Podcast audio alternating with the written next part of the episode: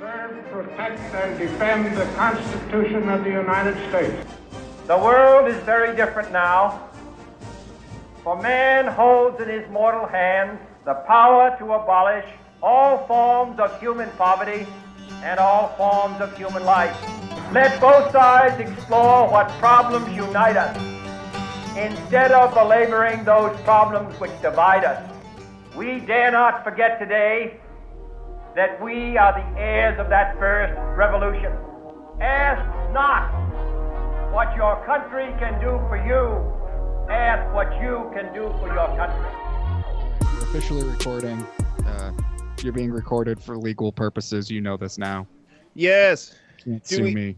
Do we play the music so we get into the mood, or do we just jump right into pretending we- like we just heard the intro?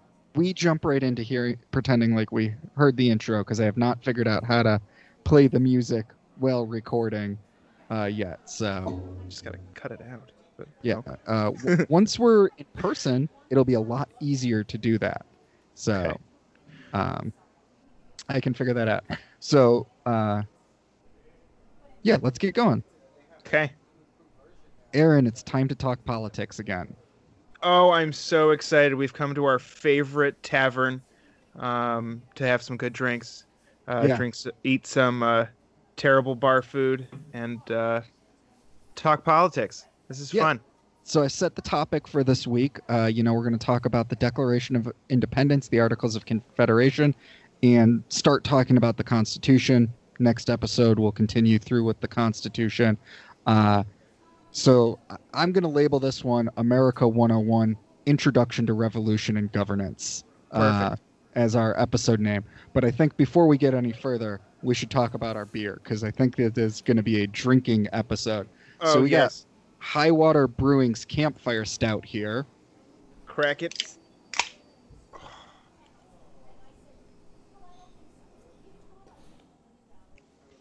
That's a pretty good beer.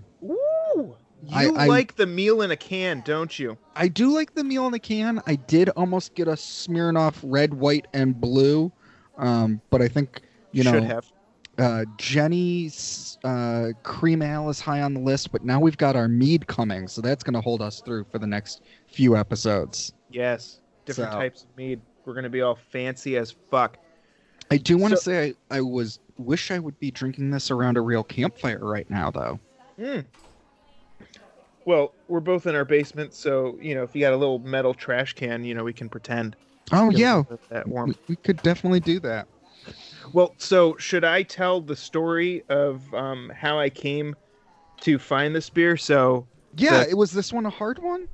okay, so for all three of our listeners, um, Jake will always pick the beverage that we shall imbibe on these episodes, and he somehow has a knack to find something incredibly easy for him based on his normal shopping period patterns that uh, ends up setting me to Middle Earth, um, only to be disappointed and find it somewhere else. So this one was a bit of an interesting excursion. Um, I figured I would um, find it a lot easier than I did the last time uh, you sent me on a um, amazing race to find an alcohol. And I figured you know what? I'm gonna instead of trying to find it at a local grocery store or um, you know a little local shop near me I'm just going to go to um, a store that specializes in beer and they'll absolutely have it. Um, so I went to one out my way and I'm a browser. I like to browse. That's why I didn't go to Beers of the World because I wasn't sure if they were allowing in person or not yet, and I didn't really want to just pull up and have something handed to me because, as I said, I like to browse. Um, so after walking around for 25 minutes in a place that only sells beer, I asked, finally found someone after striking out and said, uh, "Do you have this?" And I showed them a picture, and they said, "Oh, I believe so. Come with me." And uh, they bring me over to a section that has some funky fresh brews and they didn't have it and he picks up something else and he goes well this is close i went that's not close i need the real thing And he said, "Well, if you're looking for the flavor pattern, uh, you're misunderstanding me, sir. I I need this. I don't think we have this. Great, could have told me that after the five mile hike over here." So then I went to a series of Wegmans and Tops, which had nothing, and then in my utter malaise and disappointment, uh, head tucked between my legs, wandering home, I decide to stop for gas and fill up and go into the store to get an energy drink. And lo and behold, this rare exclusive brew is sitting in a gas station convenience shelf in their specialty beer section, which consisted of like six other beers and the Smirnoff red, white, and blue ice. So I went to the ends of the earth for this, and I could have just gone down the road to the gas station, Well- half a mile away. Your life will be easier, hopefully, by the next time we shoot the episode because our mead will have been delivered to my doorstep. I will split the cans up so we each get our six cans, the four of us that went in on it, and we'll, we'll have our next six drinks out of that. So that should hopefully make your life easier. Oh, I hope so. All right, so you ready to dive in and start with the Declaration of Independence? Yes, now that I've uh, bitched my way uh, through my drink. All right, so for a historical perspective, everyone should know this, but on July 4th, 1776, uh, the colonies of America declared their independence from Great Britain, which kicked off the Revolutionary War. Um, it's not a light thing to declare your independence from your ruling country. So they sent a letter expressing the exact reasons they wanted to declare independence from Great Britain. Um, I think a lot of people know some basic lines from this, but don't actually read the Declaration of Independence. And I think you should read it at least once a year around the 4th of July. I've now read it and take notes on it. And I think some of the points they have for declaring independence still ring true today in rereading it. Uh, but I, I want to take some key points to point out some facts in the Declaration of Independence. So uh, I think this might be the first time we hear of the United States of America. It's referenced in the Declaration. And I want to point out that the U is lowercase. I think that's important as we move on to the Articles of Confederation. They were the states of America united in a cause, but I don't think at the time they saw themselves as a single country when they declared their independence. And I think I'm reading a book right now called um, American Nations that kind of proves that they may not have seen each other as a single country.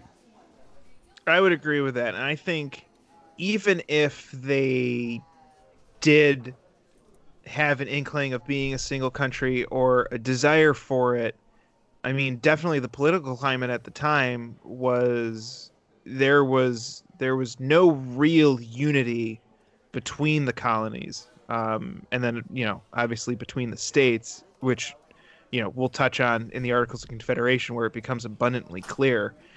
They're, I- they are rough. Yeah, I, I, I think it's it's it was a very real um, belief and understanding that the states were pretty much together by circumstance and you know pretty much just you know through their common cause and proximity and and not really because they really wanted to be united um, against Britain. It's, I mean, the best uh, propaganda from the time is the "Don't tread on me," and you know, I think they they all understood that if they weren't together on it, they'd all be crushed. And even if a particular state decided to um, side with Britain, they'd either be crushed by the other states or Britain would just destroy them for retaliation. So, I fully um, support the belief that they, whether intending or just, you know, reading the room, so to speak, didn't really believe that um, this at that point the states were united in really any way other than convenience. Yeah, and I think um, this will be a continuing topic through the Articles of Confederation and uh, a little bit of history when we talk about ratifying the Constitution when we get onto that section. Um, so the next points I want to draw out is uh, paragraph two of the Declaration. I think might be one of the most important paragraphs. Uh, it states a lot in it, but a couple things I want to point out um, for discussion here are, uh, you know, they they do put out all men are created equal in this paragraph. Mhm. Uh, they are very religious while not being denominationally religious. Right. Uh, laws of nature and nature's creator, things like that. They have they are very non-specific in their religion, and I also always have found out it interesting that um, we used life, liv- liberty, and the pursuit of happiness over the traditional life, liberty, and property in that Right. paragraph. So Well, I think it's interesting when you read historical texts and you you learn about the climate of the time. You know, especially John Adams really pushing Thomas Jefferson to be the one to write the Declaration of Independence, and you know, from all accounts of the time, he was very uncomfortable having that burden originally placed on him. Um, you know, to the point that uh, you know when he very you know his very first draft you know he threw out there that uh, great uh, that Great Britain has forced slavery on the colonies and you know right now it's unclear you know if he meant that the you know Great Britain was basically treating the colonies as you know into servitude of Great Britain or if you know he really meant that the only reason that the original colonies had slaves was because you know Great Britain forced it upon us to be um, competitive, you know, from a business standpoint. But the the I mean, there's always been conflicting information with Thomas Jefferson about the fact that he, you know, he did own slaves. He was a Virginian. You know, you ha- you did that at that stage, but you know, there's so much conflicting evidence about his personal beliefs with it. Yeah, uh, you know, I think if you want a deeper understanding of some of that stuff, I, I'm going to keep probably throwing out this book today. I am currently reading Colin Woodard's American Nations. Uh, the 11 states or nations of America is the subtitle. And he talks about the founding of the different geographical regions of America and what he says are the 11 cultures that came out of it. And there is very much proof uh, that, first of all, slavery was brought to America by the Dutch in New Netherlands, and then it spread out. Um, the British didn't bring it over, but that the British subjects saw themselves as slaves to the crown or indentured servants. They did not, at the time, see that that differently. And early um, African immigrants uh, to America um, in the 1600s actually most times weren't slaves, were indentured servants, and could buy their freedom to the point that they could become landowners that had their own indentured servants. Now, that Right. changed by the time America founded, but I think that plays into the idea that all men are created equal. Some of the, the verbiage that Jefferson put into there. I believe Yeah. he believed in those high ideals, but did not practice those high ideals he believed in. Right. And to go to the change from, you know, life, liberty, and property to the pursuit of happiness, I think that touches, you know, my personal belief with that is it's hard to get people to rally around a cause when the cause is I get to live freely and keep my stuff. But when you raise the ideals to life liberty and shit man can't we just live our life and be happy then you can rally a people because the colonies were so drastically different from you know economically socio uh, you'll learn that I don't. I will screw up big words. Um, yeah, no, that's fine. thr- throughout all of this, yeah, it's a it's a good time. It's not because I'm drinking a campfire in a can. It's uh, just how my brain works. Um, because I'm a business major. Jake's the one that actually got the poli sci degree. So Yeah, and, and I, I I do things with phones with that degree, so this is the most I've used it in a while, and I it's why we're doing this. very much enjoyed reading these historical documents, highlighting them, taking notes on them. I feel like I could be a teacher. I've got five pages of notes for today's episode. Um, We'll, we'll start a class. yeah, we will start a class. I mean, for some people, this could be their class. They could be learning about things they've never known about before.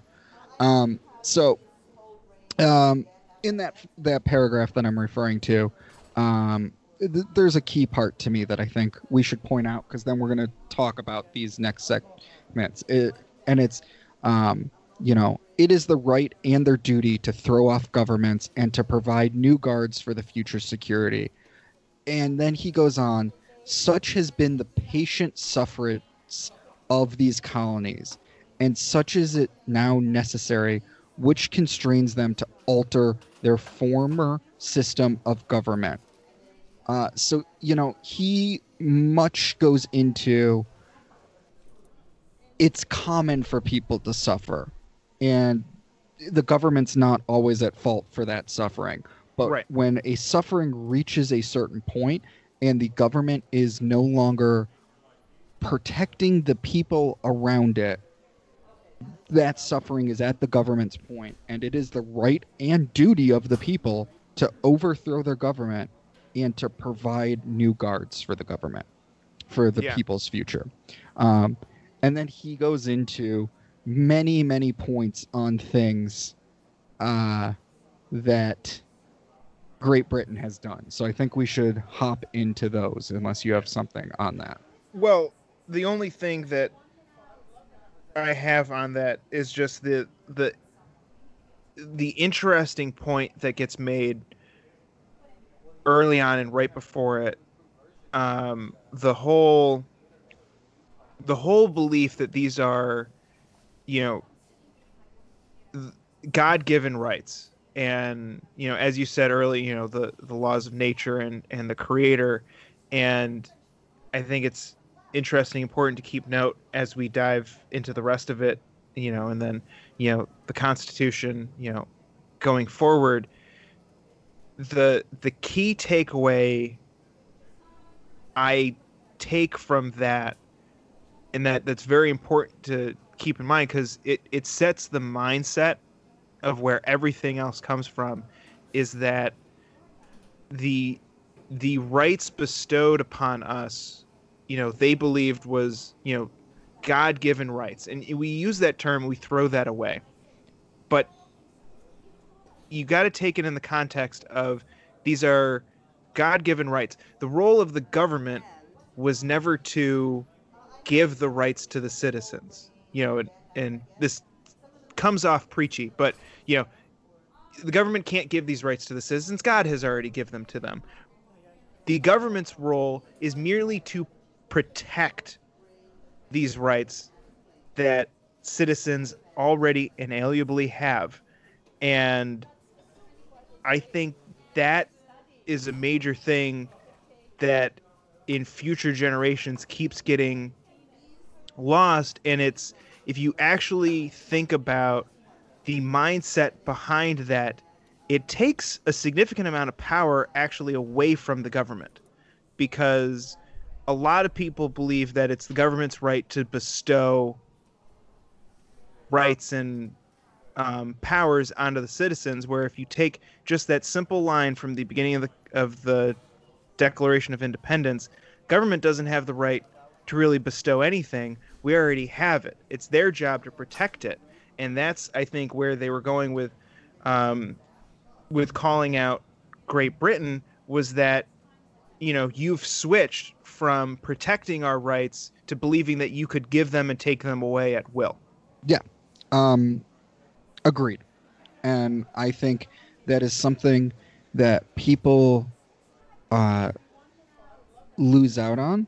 It's a quote from JFK that I think is very important. Uh, you know, ask not what your government can do for you, but what you, you know, that famous quote. Yeah. You gotta do it with the accent, though. I can't do it. Not. I, I can't do it. Um, but you know, when people become complacent, they allow governments to run amok, and I think complacency has got us where we are today. Everyone praises Obama as this great president, and though he was a good president, he still didn't obey a lot of laws. Obama's not this hero president that people make him out to be. Right. And the di- disillusion of what government has been meant for has been happening since the 70s here, and it has gotten us to where we are today. And I think that's why some of the points in these documents are actually valid today. And I, I think the first one I want to bring to, um, and maybe this will be controversial to you, is uh, he has a point in here that he's refused to pass laws for the accommodation for large districts of people unless those people would relinquish their rights of representation in the legislature, a right inestimable to their them and formable to tyrants only. So here I want to talk about we have uh, large swaths of American citizens that don't have true representation in the federal government. And uh, that is any territory of America, but mainly Washington, D.C. and Puerto Rico. They have representatives there that cannot vote. Um, I think that directly reflects upon this exact line. Why do we have American citizens that do not hold the same rights as every other American citizen? Right. Well, so as someone that lived in D.C. for four years, um, and not for politics, because I went to school there and, uh, you know, ended up working in the private sector like uh, an idiot, because everybody else works in government there. but um, it's, I've always been against the fact that you know DC and the territories don't have any representation in the government. I mean, 100% I agree. It, I mean, you're right. They called it out. They said, "How can you be a citizen of this country and have no representation?" Um, does that mean that these places have to become states? I mean, Puerto Rico has historically voted not to become a state, which I think is fine, but it doesn't mean that they I mean, the argument always, well, if they wanted representation, they should you know they should vote to become a state. You know it's it's their choice that they have no representation in congress but i mean you bring up a great point. These are american citizens. You know these are you know countrymen. What happened to the fact that you know no taxation without representation uh, DC used to have that on their license plate until uh, someone thought it was offensive and they forced them to take it off. Which, if you're offended, that's your opinion. Who the fuck cares if you're offended? That's great. What happened? Are, are you offended because you're like, oh shit, we we tax them without giving them representation? Well, let's mean- not bring that up. But I mean, here my solution was always just don't give them full representation because they're not they're not a full state entity. But you should still give them the right to vote. Um, I mean, you tax them. Fucking sales tax is yeah, I- astronomical in DC. And my belief was always, look, you know, I just said, look, it's simple. Um, DC is not a full state. You know, it's a, you know, we'll classify it as a territory. Same thing with Puerto Rico. Just give them half representation. Give them one senator instead of two. Figure out what they would get in the House. Divide it in half. They get Well- representation, but they don't have full representation because you know they're not they're not fully you know because the argument is you know without being a full fledged state, they're technically not paying fully into the federal government. Well, let's talk about if we gave them half half representation. Let's say we came up with a basic territory of the United States law, and that if you are a territory of the United States, you get one House member and one senator. Um, doesn't matter population, that is what you get. You get one and one, so you get some voting rights in both bodies. Um, there are five U.S. territories and Washington, D.C. Six new senators would completely change the makeup of the Senate. 106 voting people in the Senate and would almost destroy the Republican majority that they've had based on the fact that smaller bodied states, less populous states, get two senators. Right. Well, I mean that's the that's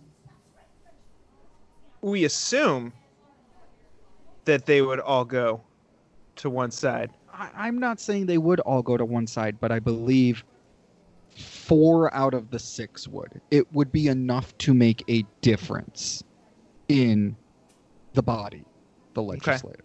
That that is what I'm saying.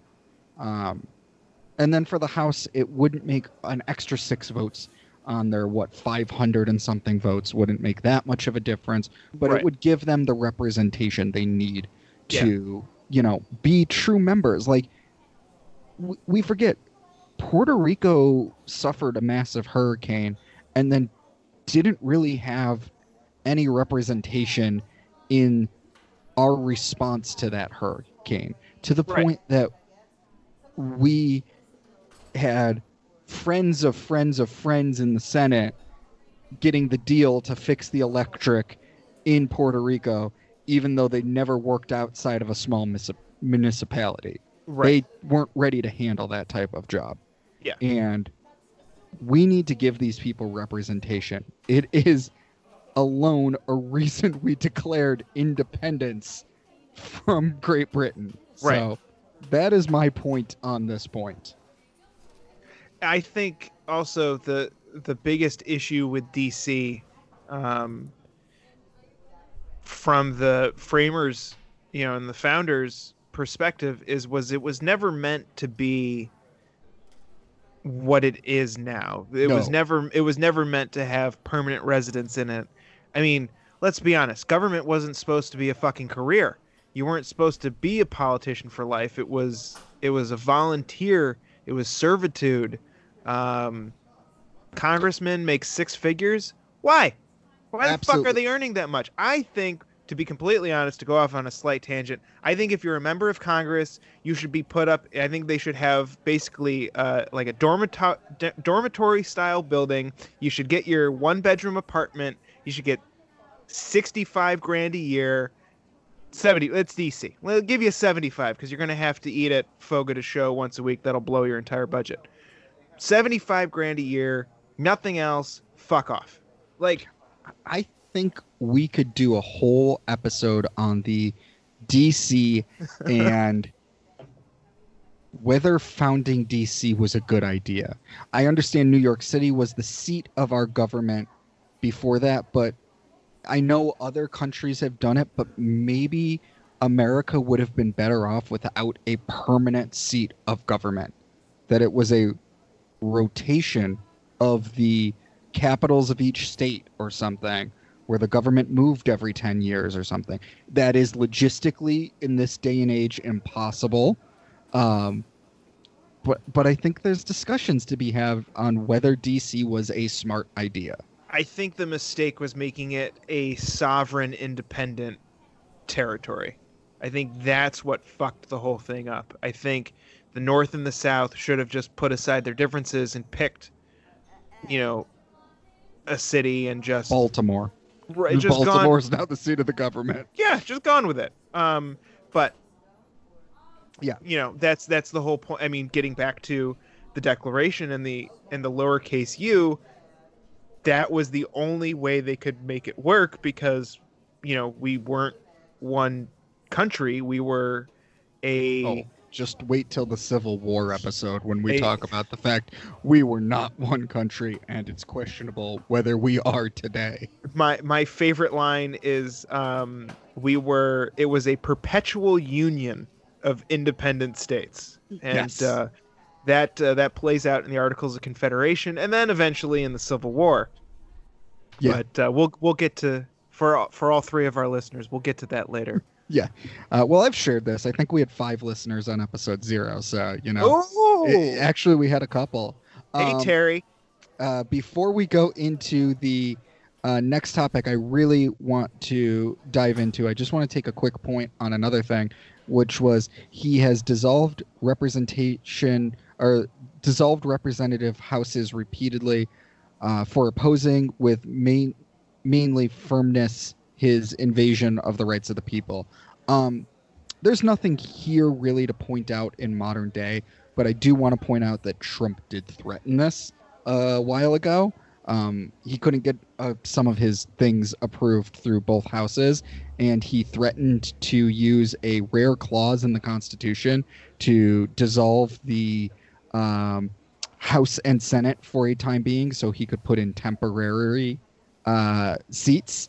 Um, not something that's really happened, but it is a threat which solves another cause of us declaring a Oh, oh wait. Oh, you you mean you mean kind of how uh, you know, our Fuhrer Cuomo has di- had disbanded uh, the legislator of New York so that he could declare supreme executive rule over the state of New York. Well, you mean like could- that? You uh, mean like that, Jake? uh, you know, don't even get me started on Cuomo and the fact that he had a group investigating um, corruption in politics until they found out that he had brought in corruption in politics, and he quickly, quickly dissolved that before they could get that investigation underway. Uh, yeah, New York State has its own issues with uh, the Cuomo mafia, and the fact that uh, his dad's bridge uh, was almost our license plate uh, to just give more power to the Cuomo family. Yeah. Uh, so yeah, there's some issues there. Um, But we digress. yeah.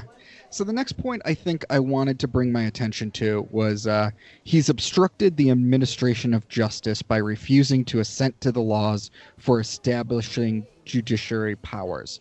Um, we got to talk about Berman right now and what happened on Friday. Are you all up to speed with this? Uh, no. Okay. Uh, SDNY, very big part in the federal government's uh, judiciary branch. Um, Yes.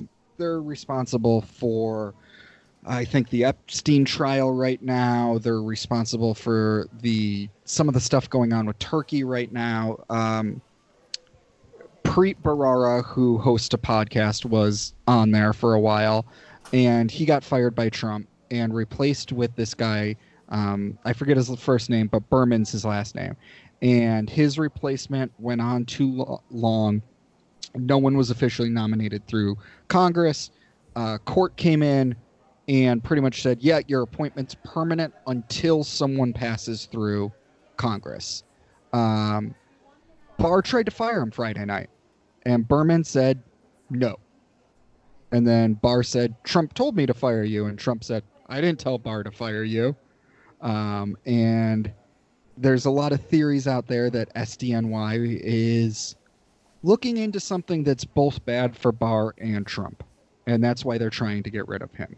Um, I mean, yeah, uh, multiple times I think we can point to the current administration has done things that have not outright obstruction obstructed the administration of justice, but have been shady enough that it's a valid bullet point in some ways. I mean, I somewhat agree. My issue with the the only issue I take with um,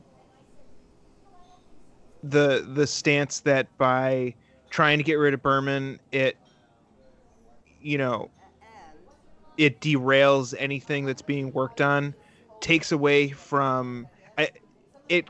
In my opinion, it comes from a very simple a simple idea of how our government works and misses the it it works it rests on this belief that you know one person in a position really controls a lot of what's going on in reality especially when it comes to the law and investigations if if Berman was to leave tomorrow the way that office is operating really wouldn't stop.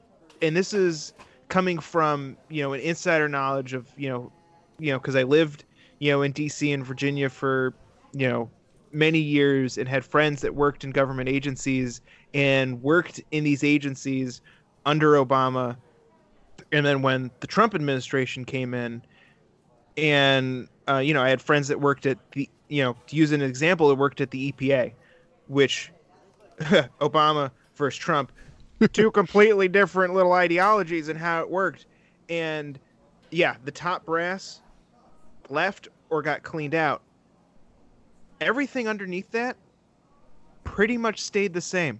The projects they were working on, the things that they were going, and the the biggest takeaway that I took from that from a friend of mine that worked there was you know, they they lost a considerable amount of staff, but the project stayed the same. And yes, in initially it was hard and things slowed down because they had same amount of work less people, but as we've all pretty much learned from the last three months of being on lockdown, you can get a lot done with less people once you figure out how to be Oh, more yeah. efficient.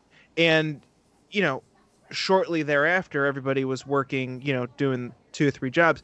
So I I think something's going on with Berman, but I don't think it's as nefarious as everybody wants to hype it up to be. I don't I don't think that there's some big secret investigation that's going on because just I mean basically firing him or saying, "Hey, he's quitting."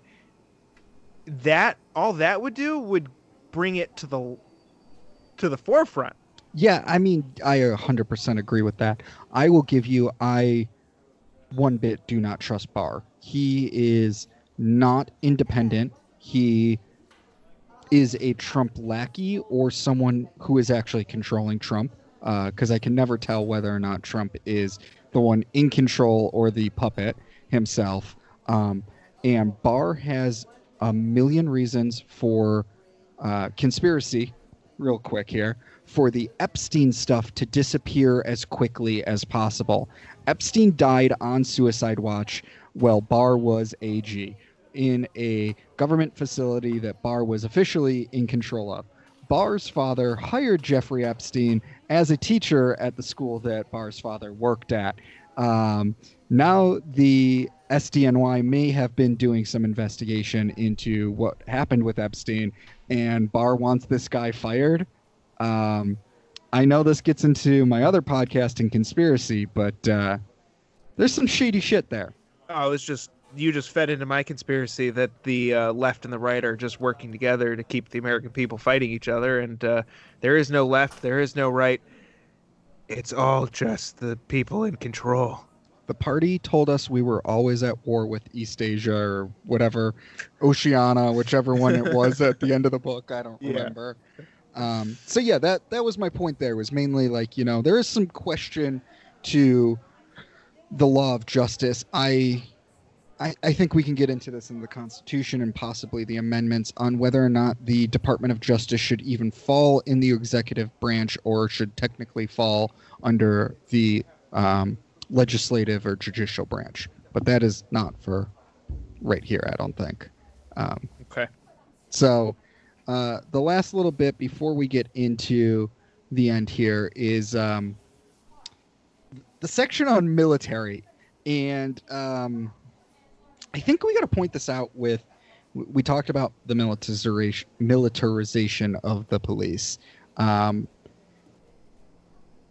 I question if the the police, as they stand in big cities, are actually militias, not police forces anymore.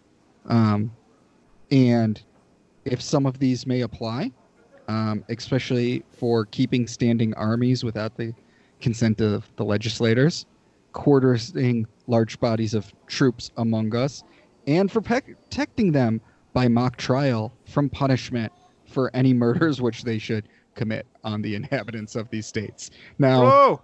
we, we can talk about a ton here, but um, I, I think it's questionable. Um, I, I again will say this is not all cops, but there has been some shady stuff that happened with cops and American citizens um, over the years, and we talked about George Floyd a lot last time. So Yeah, in our current events intro podcast. I mean, Yeah. and, and once again, you know, we've talked about. I mean, we both agree that there has been an over militarization um, of police. We all know it started with the war on drugs, and it was, look, we're going to sell old, uh, you know, old military equipment to the police so that they're able to, you know, fight those terrible people with all their drugs. Um, yeah, if you, I mean, I guess, you know, the argument is pretty much a gray argument, and it's skirting the line by basically saying there it's not a militia, it's it's a police department. I mean, with military grade equipment. Again, yeah, my you- whole point here comes down to the fact if you demilitarize the police, this does not apply anymore. Right. And and I think really that's all you need to do. I mean, there's there's no real reason that you know, a small town in Idaho needs a tank, a SWAT van and um semi-automatic rifles. There's you know, there's no real reason for it. If you need that type of firepower and um security, you need to be calling in the National Guard. Um, police are supposed to serve and protect, and the majority of police serve and protect. But the problem is when you, it. I think it stems from this. I don't know if it's a uniquely American belief or just human belief, but the attempt to be all things to all people. the the police are are obviously trying to fulfill too many jobs in American culture.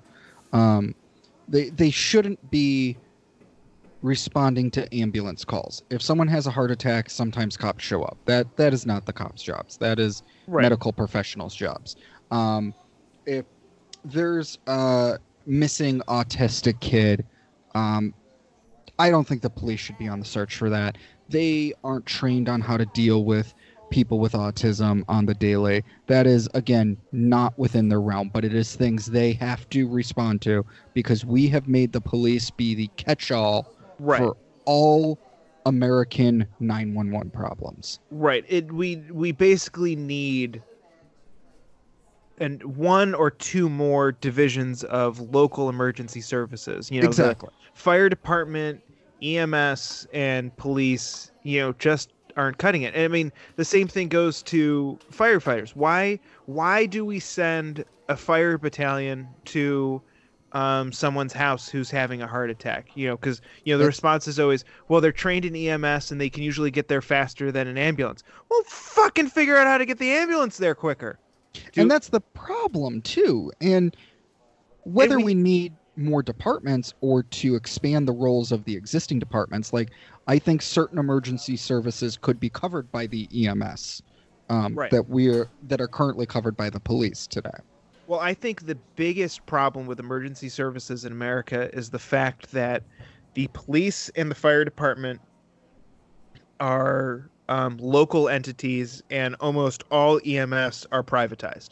Yeah, And I mean, an ambulance coming to your house shouldn't result in a bill. You know, if my house gets broken into and the police show up, I, uh, you know, if if they arrest the guy, they don't say, "By the way, you're going to be getting a bill in the mail for like three thousand dollars."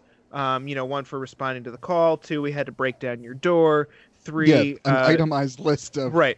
Jo- Joey got stabbed by the robber. Um, I discharged my weapon three times. You know, each bullet was fifteen dollars a piece. Like that doesn't happen. So if we don't do that when a cop shows up, or we don't do that, you know, firefighter. Hey, by the way, we used thirty six gallons of water to put out, you know, your toaster that caught on fire. Um, You Joey. you want a real wo- world example for this when i was living in brockport i tried to cook a roast with whiskey and put the lid on the pan and actually set the pan on fire in my oven and had to call the fire department By the Oh. time they showed up, the fire was out because the lid popped off, the whiskey burned off the rim, and no fire. But I didn't get charged for that. It was a Right. call to the fire department, and all I got out of it was a couple firemen laughing at me, and one of them saying, "It smells like a distillery in his apartment right now." Well, I'll do you one better. Uh, growing up, uh, one time, uh, my dad's house, um, being an old house, doesn't have the best, uh, or didn't have the best uh, fire alarm system, and at one point, the the his whole security system glitched, and because the fire alarm was tied to the fire department, but it glitched in such a way that if the fire alarm went off, you couldn't turn it off. And we had a big family gathering and someone decided to make some toast. And they left it in the toaster oven way too long burnt set off the fire alarm couldn't figure out how to turn it turn off the fire alarm and because the system had glitched it sent an alert to the fire department that the house no longer had power which anybody who's ever worked in emergency services knows that if a building is on fire and then is sending out a distress call that it is no longer receiving power that is a situation that could go kaboom. So, um, a ladder and two um, two pumper trucks, wherever those are, showed up at my dad's house while we're having this little reunion. Uh, fire chief came up, and we're all hanging outside. And we're like, "Oh, look at all these fire trucks! What the hell's going on?" And then they came out. And they're like, "Your house is burning down." We're like, "Nope, it's okay." They came in. They had to investigate. You know, they, my dad is like, "Oh, I guess someone just made toast." Good laugh. Everybody, you know, fire department laughs. You know, the fire chief laughs, and then he goes, "All right, well, I think we're done here." And you get a squawk on the radio. You know, you know, uh, chief just looking for an update, and he goes, uh, "Yep, we're gonna give the all clear. It was just burnt toast." Well, at this point, because uh, there's three massive fire trucks that are parked on Highland Ave, uh, there are people watching going, What's going on? So over the loudspeaker, they yell, uh, Everyone, uh, everything is okay. It was just burnt toast. I repeat, everyone is okay. It was just a case of burnt toast. Oh, that's great. Yeah. Yeah, But but, once again, you got No, no, itemized bill bill. from that. No, Yeah. no. But if if you're having a heart attack, you're going to get a bill, which is why we send the police to health and mental health calls and why the fire department shows up too. And, they that's shouldn't. that's fucked up. they shouldn't. No. Ugh. So I I fully believe there should be extra divisions. We put we put too much burden on the cops because I mean cuz that's I guess the also the other problem and I know we've completely digressed from what our what we're supposed to be talking about, but this is welcome to the podcast. This is what's going to happen. We're passionate people.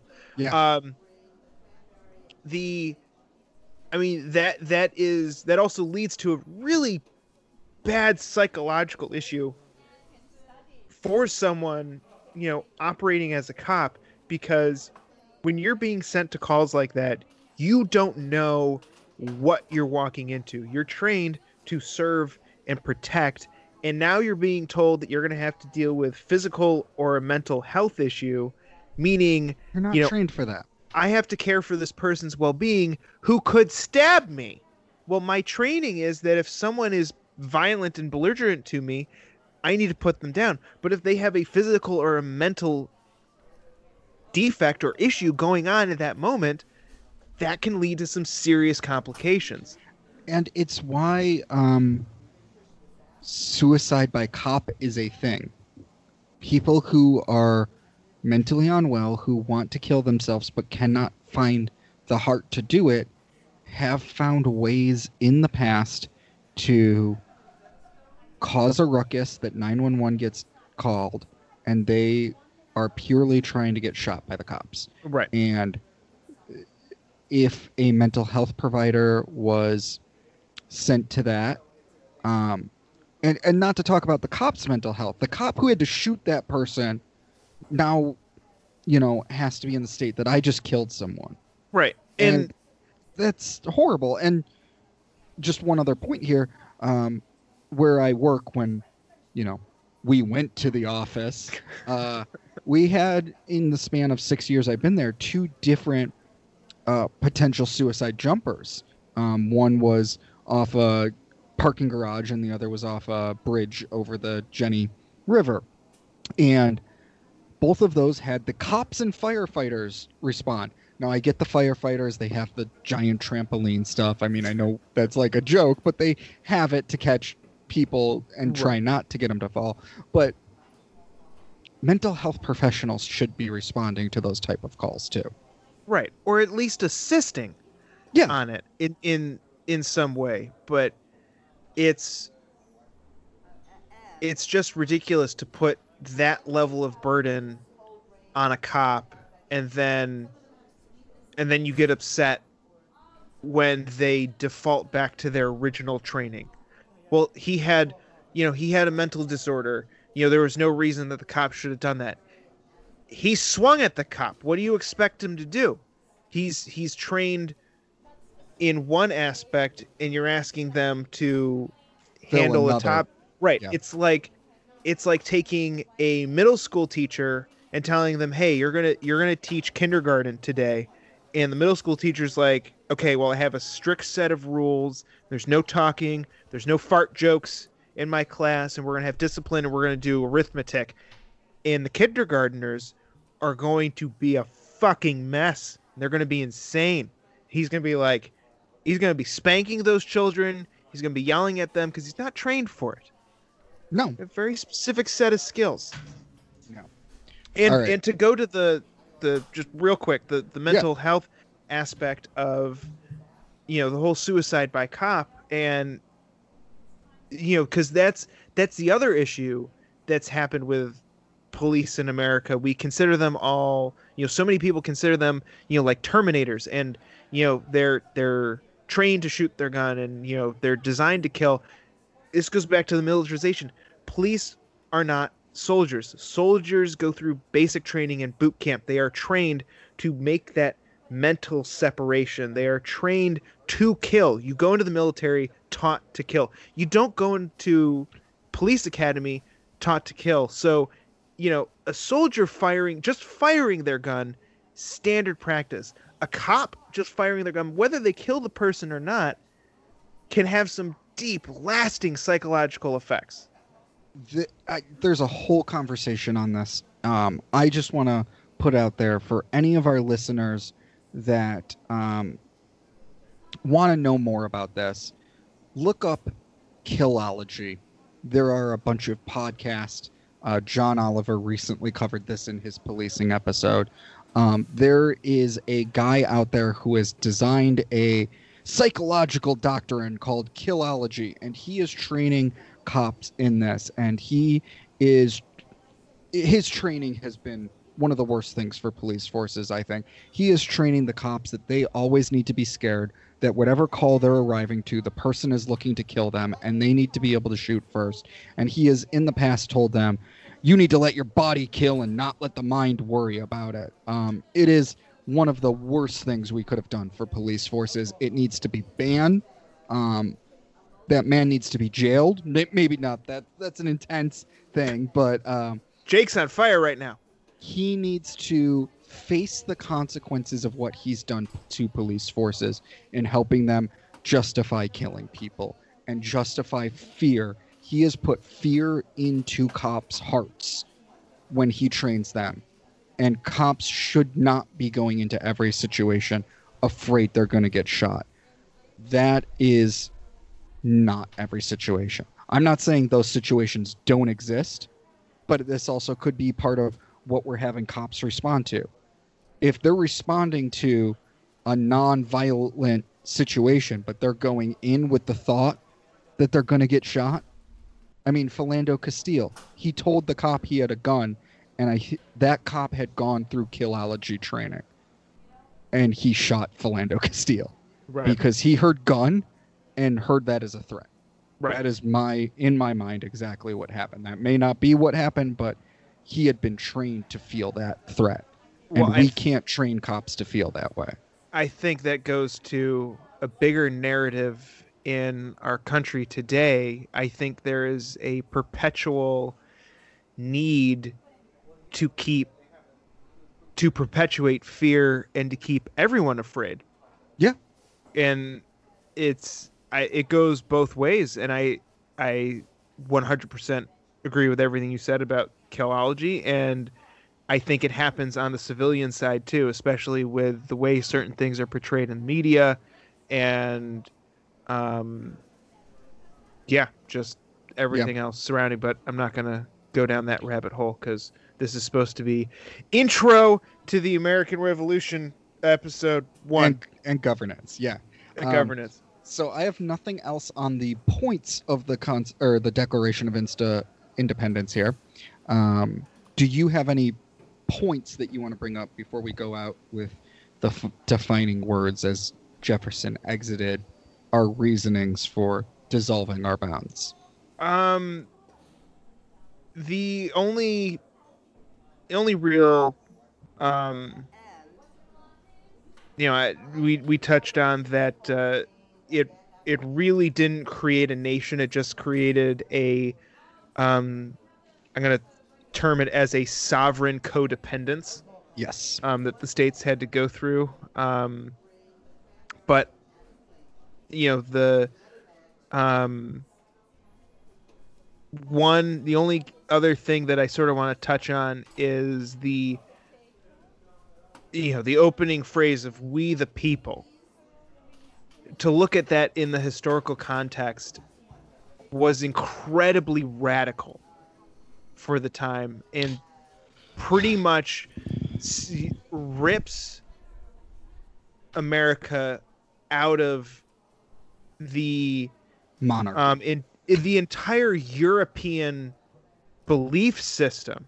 I mean, we take it for granted now that we're, you know, we're a country of individuals, but at that time, everything was ruled by either a monarchy or a majority class, and nothing was for the people. Even, you know, nations and entities that were independent or, you know, didn't have, you know, that royal family still weren't actually for the people.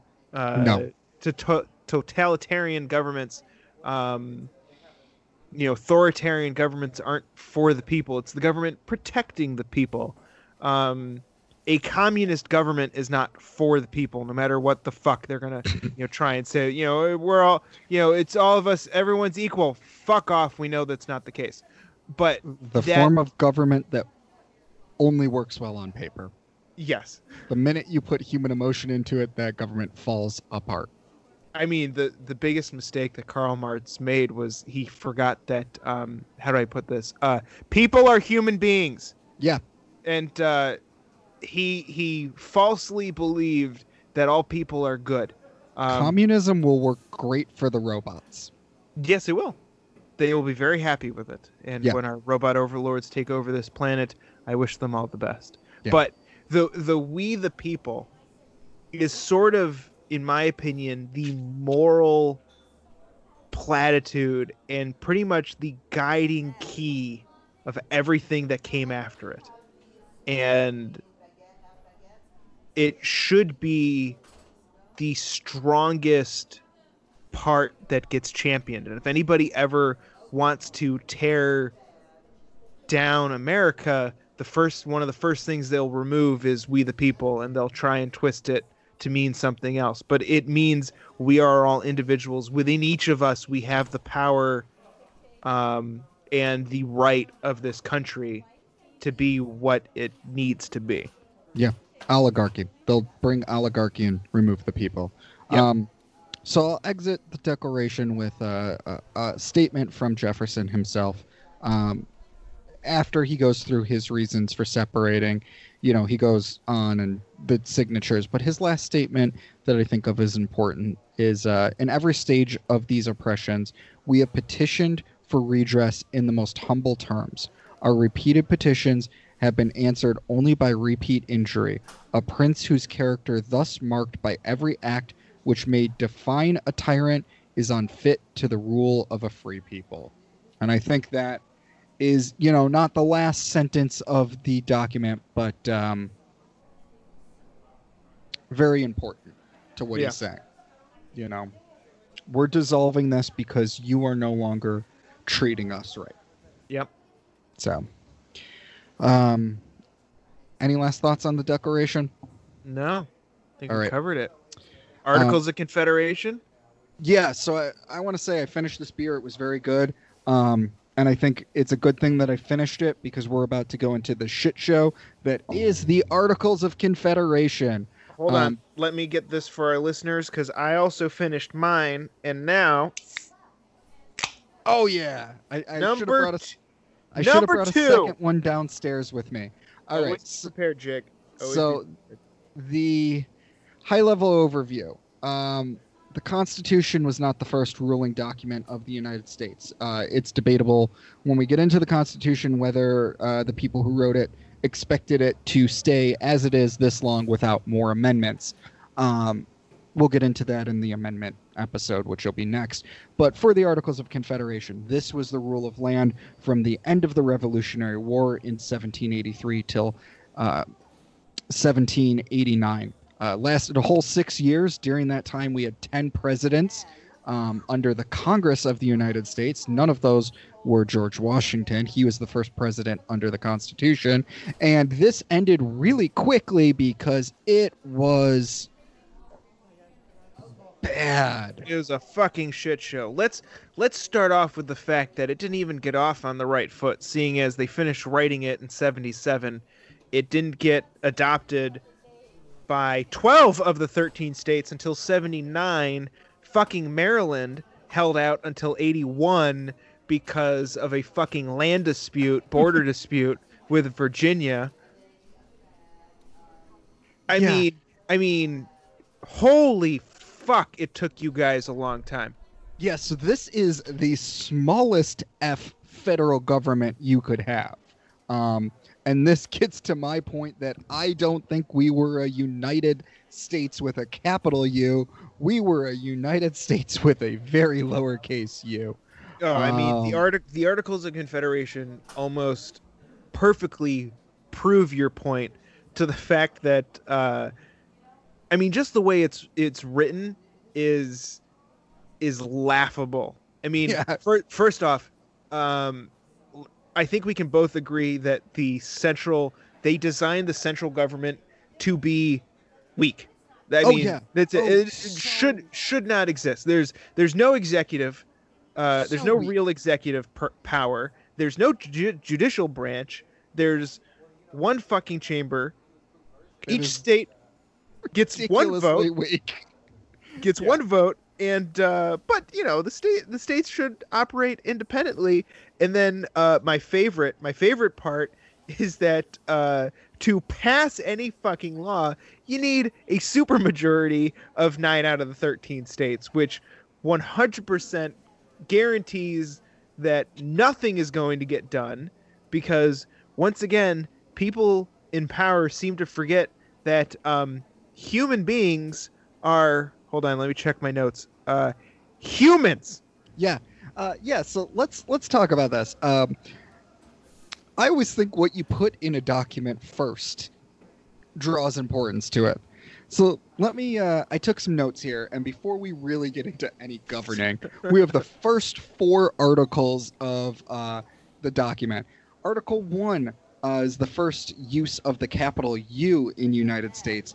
Article 2 sets each state as independent. Article 3 refers to us as a firm league of friendship. And Article 4 establishes cross state immunity. It isn't until Article 5 that they focus on Congress and how we're actually going to govern this country. I, it's it's a shit show that's that's It's- that's it's- all it is it's a horrible shit show. I, I mean, there's a reason it did not last. Um, yeah, so article by Article Five, we start to focus on Congress and um, eh, some basic things, like it establishes an emoluments clause for members of Congress, and it provides Congress with free speech, well on the floor, and simple immunity well at your Congress uh, term, but not like you're a member of Congress, you're immune from all crimes. It's oh well, you're on the floor of Congress, we're not going to arrest you for saying something there. That's Yeah, what Article Five is. It's a total cop out, is what it is. Article 6, we start to get into some restrictions on the state.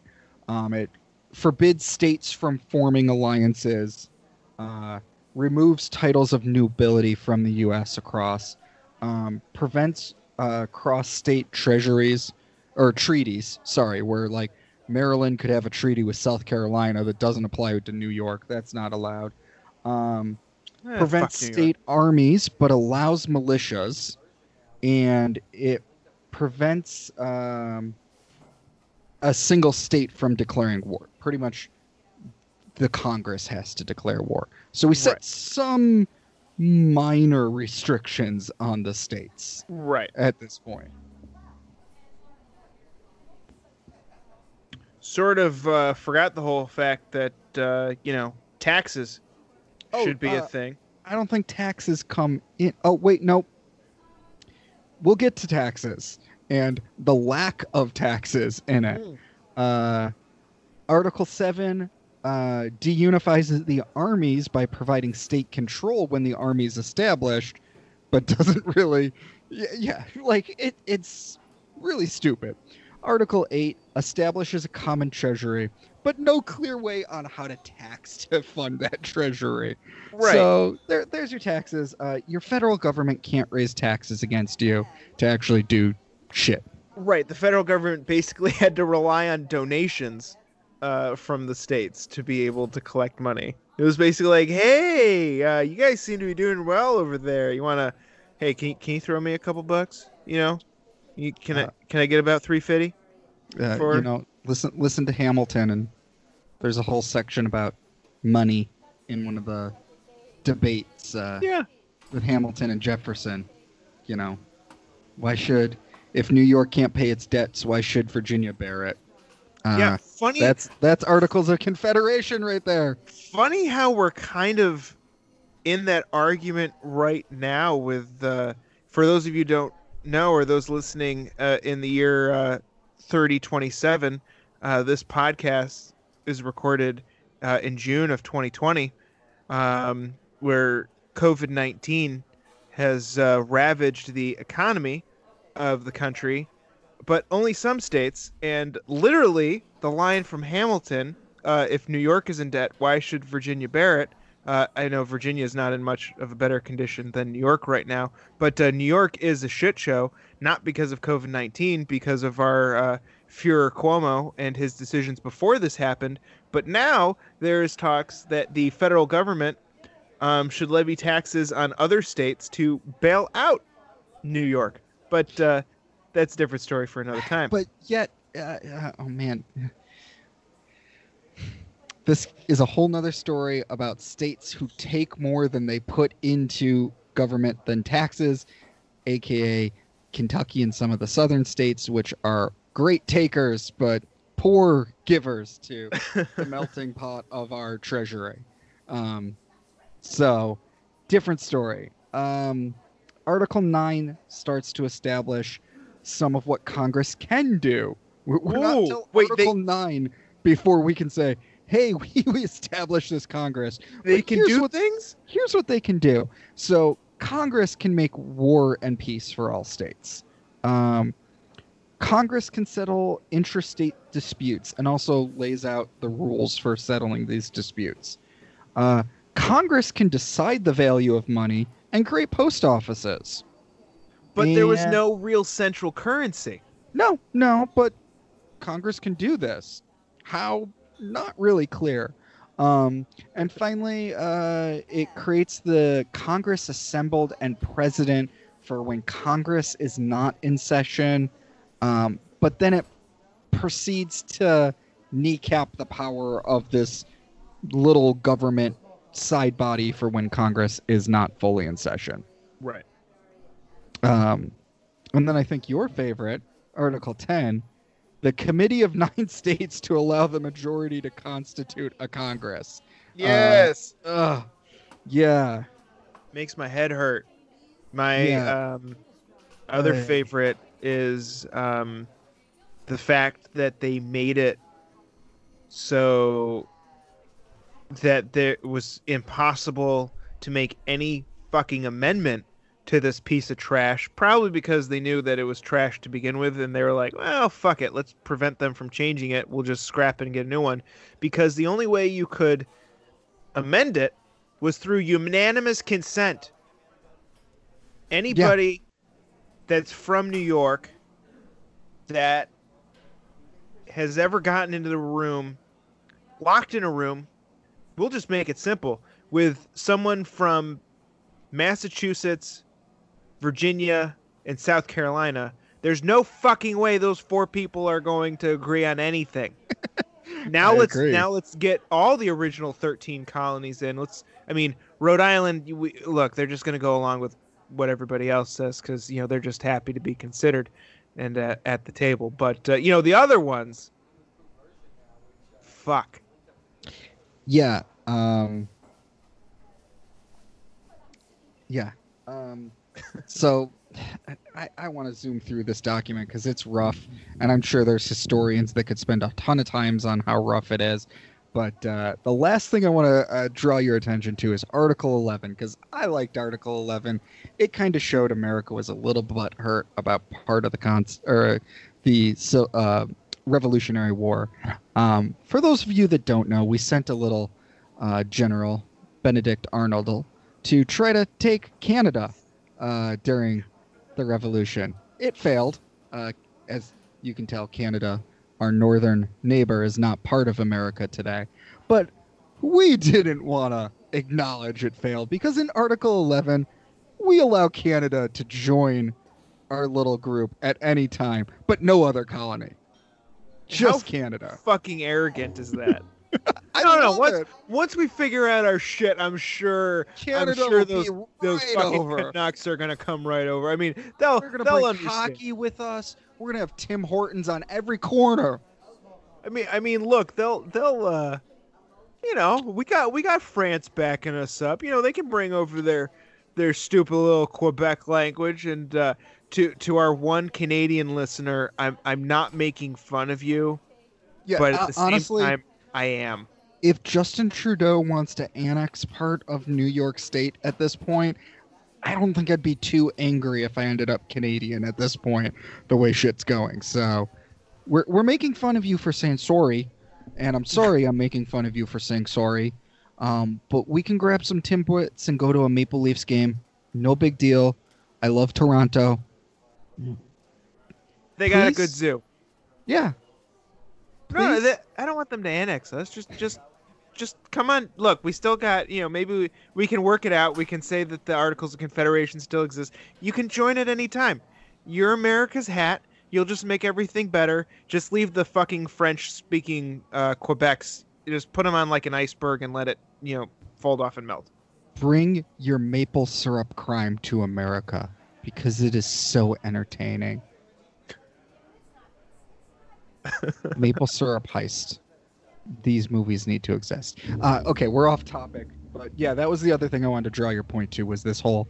I Well, mean, the, yeah, Canada can join us at any time. I mean, the Articles of Confederation literally set it, it it caused everything that came after it and not in a good way. I mean, Oh, do do we talk about Shays rebellion and how the the whole fact that Shays rebellion happened is because of the failings of the Articles of Confederation and the the reason that the Articles of Confederation ended up failing was because of Shays rebellion because they literally left the government powerless to do anything about a fucking internal rebellion. Did we did we not we just rebelled.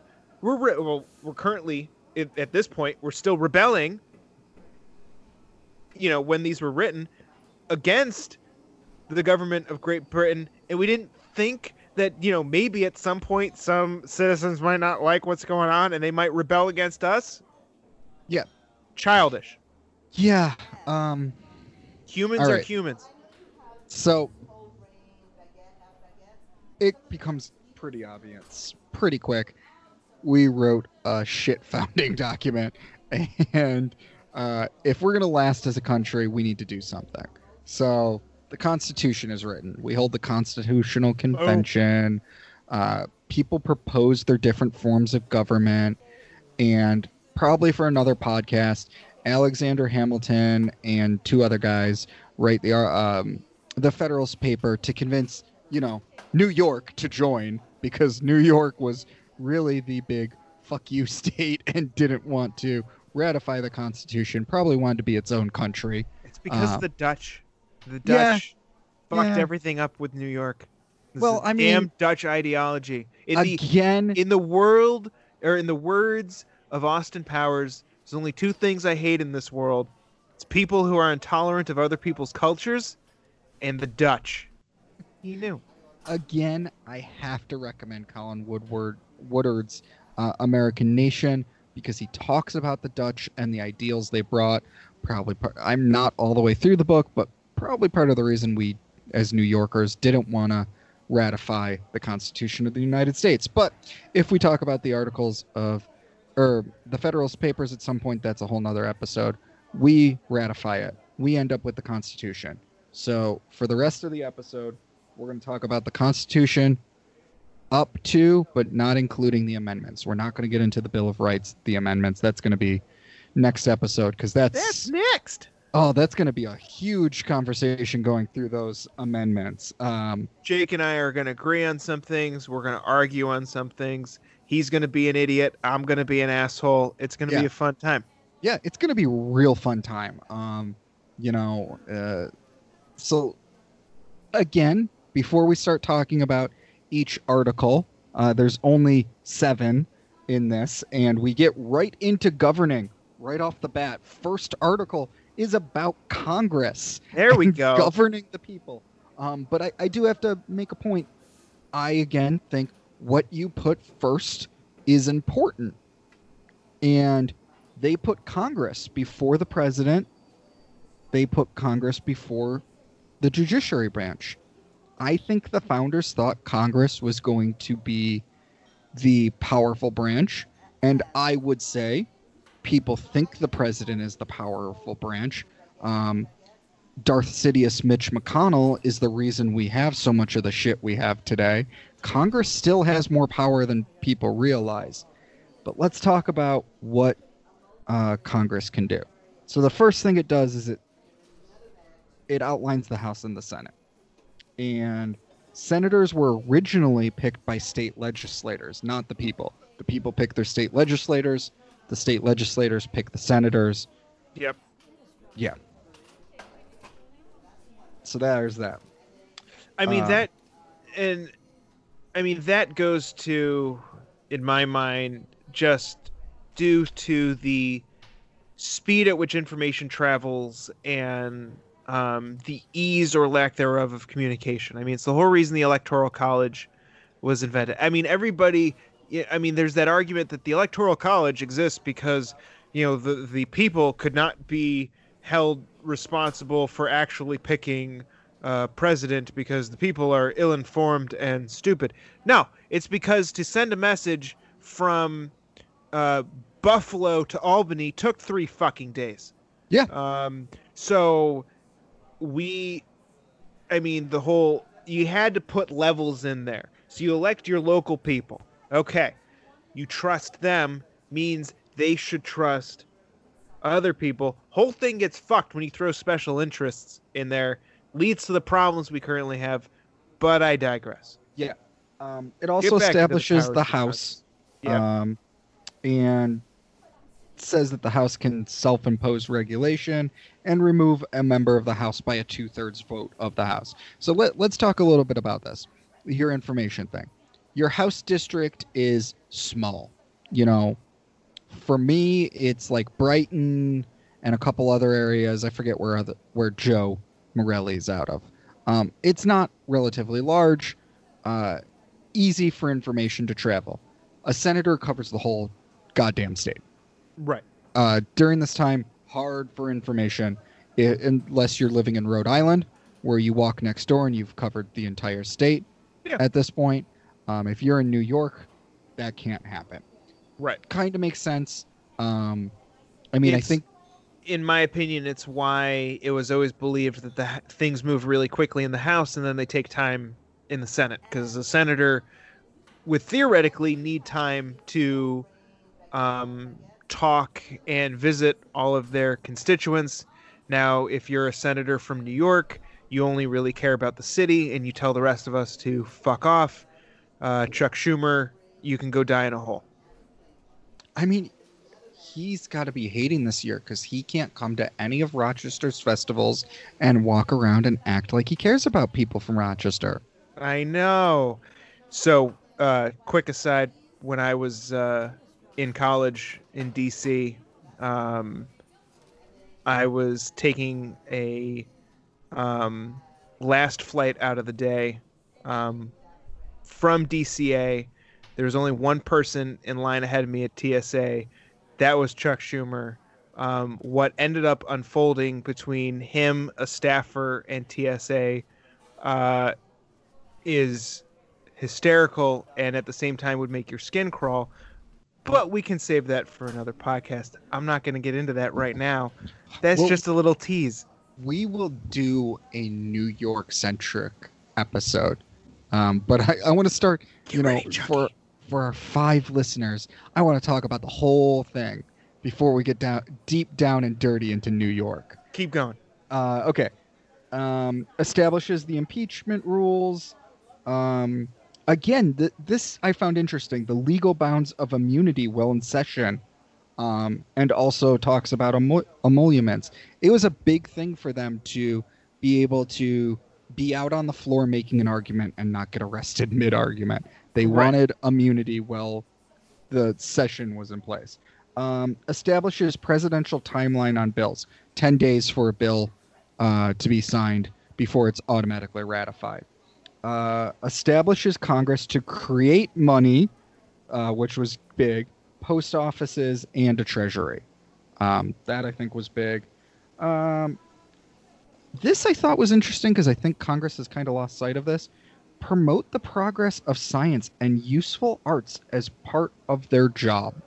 I oh, think Congress has completely lost that. but but it's part of the Constitution that that is their job to promote the progress of science and useful arts. Yeah, but Jake, Jake, But but a congressman There- can come in and throw a snowball and go, "Look, no global warming." That's not science, you moron. But Jake, there's no money to be made in science or the arts, which is why which is why Obama defunded NASA while he was president and we fight for arts in schools every fucking year because you can't make money in inspiring the youth of a nation and also if you want to keep a nation compliant and um, pretty much docile to well Standardized test. you, You, you- only need to know what's on the test. yeah you need to remove science and higher thinking and Hey, art hey, from the are- curriculum Those are free thinking things. We don't really want them. We we love the poorly educated. i mean that is the i mean you've touched on one of the most important things of the constitution and what the framers actually realized people need to stay independent and free thinking and that's focus on art and science because that expands your mind. If i mean congress what the fuck are you doing?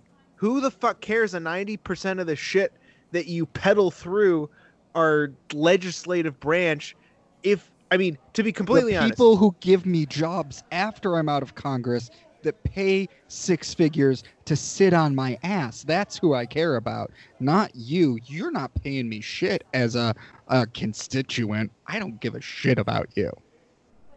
i mean it's 100% true It- it I mean, it's it's evidenced by any any June. I mean, every I've never seen a junior congressman go in with doe-eyed, bushy tail, being like, "I'm going to make a difference," and I within six fucking months, they start peddling the same bullshit wrapped in a different package. They're all the same. I mean, it's all special special interests. It's all either party line bullshit. Um, this goes I mean, I think one of the biggest mistakes of the Constitution was term limits, and Oh. I I don't think that the framers of the Constitution left term limits out of there because they didn't want to limit their power. I think they honestly could not have fucking fathomed Nope.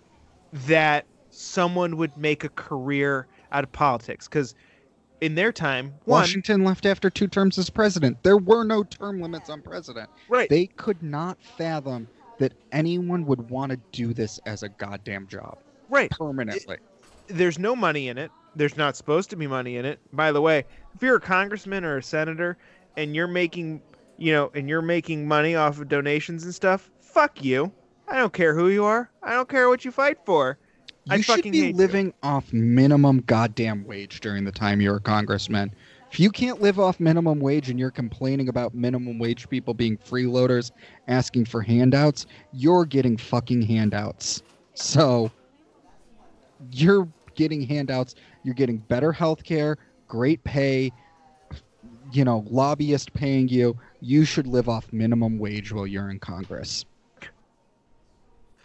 I I I I don't I don't think that because now you're just gonna skyrocket minimum wage to like fifty fucking dollars an hour, and then no one will. If that's what to- they do, No, mean- no, Jake, no. Stop it. Stop it. They can have a modest salary that fits the area that they live in in their communal dormitories. I'm gonna go back to that. That's where I should. I think they should. Well, here I think they should all have to fucking live together because then maybe they wouldn't bicker so much like little children. Because look, if if if I have to, because most of them look, they go back to their McMansions and all of them, even the ones that are like, oh, I come from a poor district. Fuck you. I've seen where you're staying. I know what hotel you're in. I've never seen a humble congressman. By the way, if one of our five listeners happens to be a humble congressman, reach out to us. We'd love to talk to you. Yeah, talk we'd love to you. to talk to you. Yeah, humble We'll congressman, we will take.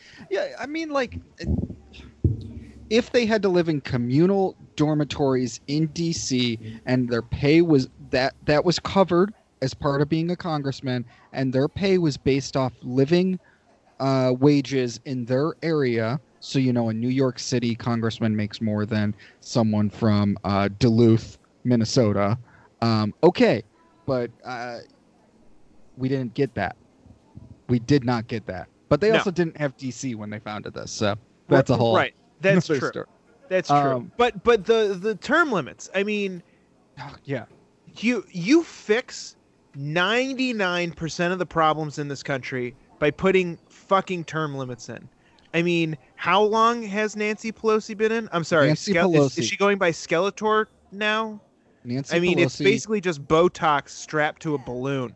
Yeah, Nancy Pelosi, Chuck Schumer, Mitch McConnell. Um, oh, there was that one guy who just finally retired that was like 90 years old and served forever. There are more than I can name. Those are the big three that should not still be serving terms at all. Um, they should have aged out through term limits. Right. I mean, AOC should have her what four terms, whatever we declare it is, and then she's out too. I don't Right. care how much her people love her. It needs term limits just like the president. I mean the the and it's it's incredible. I mean to go back to your you know initial point of the first thing that got put into the Constitution is the um is Congress and the Senate. You know the legislative branch. You know that's what they deem most important. And then it's ironic that the only branch of government that gets its power limited is the presidency. Yep. And that Because- didn't happen until 1949 Because after FDR, because after FDR. four terms, and Congress went, "Holy shit! Our pow- someone could take over our power." Because let's be honest, the president is and always will be more liked than Congress and the oh, Senate, yeah. and and that's Oh, yeah. that's that's where the true power in the presidency lies. It, it doesn't lie within you know the articles of the Constitution. It, it lies in the popularity and the ability to swing the popular consensus. We saw that with FDR. Four terms. Fucking egregious. Yeah. But Was and- he a bad Congress went- president? No. Should he have had four terms? No. No, I think you know. let's be honest. The New Deal was a complete disaster. Uh, I mean, you learned that in history class. The New Deal failed, and then while we were in college, Obama created the new New Deal, and we were like, didn't didn't we learn that this didn't work the last time? Why are we doing again? Shout out to uh, Rochester, who on that. Uh, uh, what did we call it back then? Do we call it the stimulus package?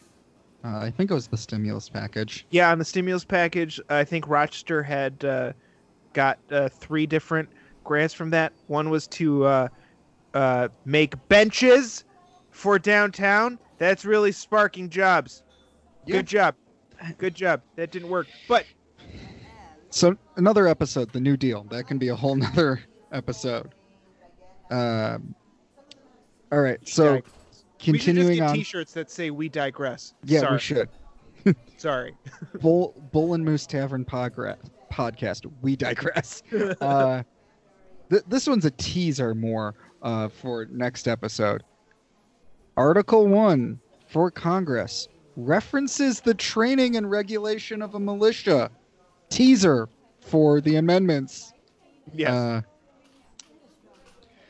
what else do we got? Just tease that Uh, establishes conditions for suspending habeas corpus, which is a person's right to be brought before a judge or into a court. Uh, says U.S. will have no title of no- nobility. We established that in our Constitution that we won't have kings, queens, princesses, princes, things like that. And yet they uh, still tried to make George Washington a king. Yeah, I don't get it. yeah. You literally wrote it, wrote it in there and then not to do it, and then you're like, "Well, he's pretty cool. Maybe we should, maybe we should just ignore it."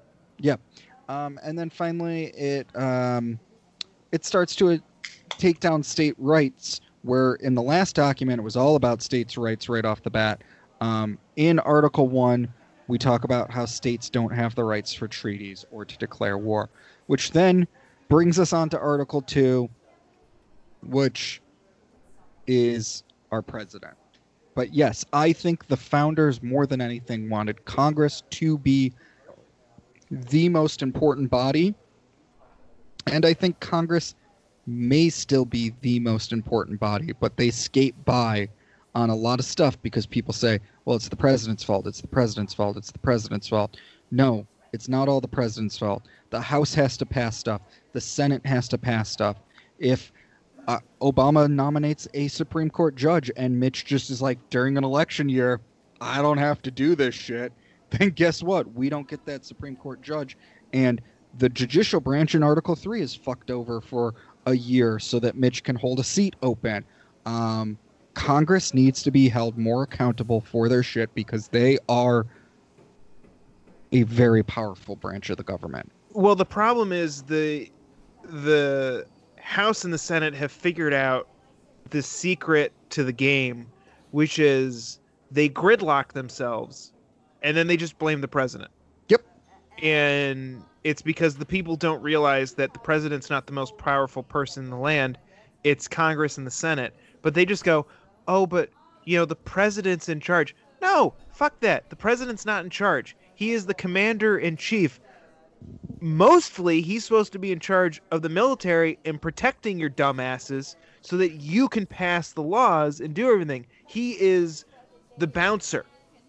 The the president country. should not need executive orders because Congress should pass the goddamn laws to let things happen.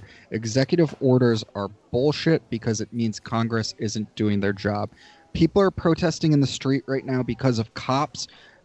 Nancy Pelosi could convene the House and pass a law today to attack, you know, certain things about what's happening on attack's probably not the right word address certain things uh, you know, then we could pressure the Senate to pass that and get it in front of Trump's desk. And if he vetoes it, we could make sure that we, the people, are represented. And if it's big enough, have a veto proof majority where even if he vetoes it, we could overturn his veto.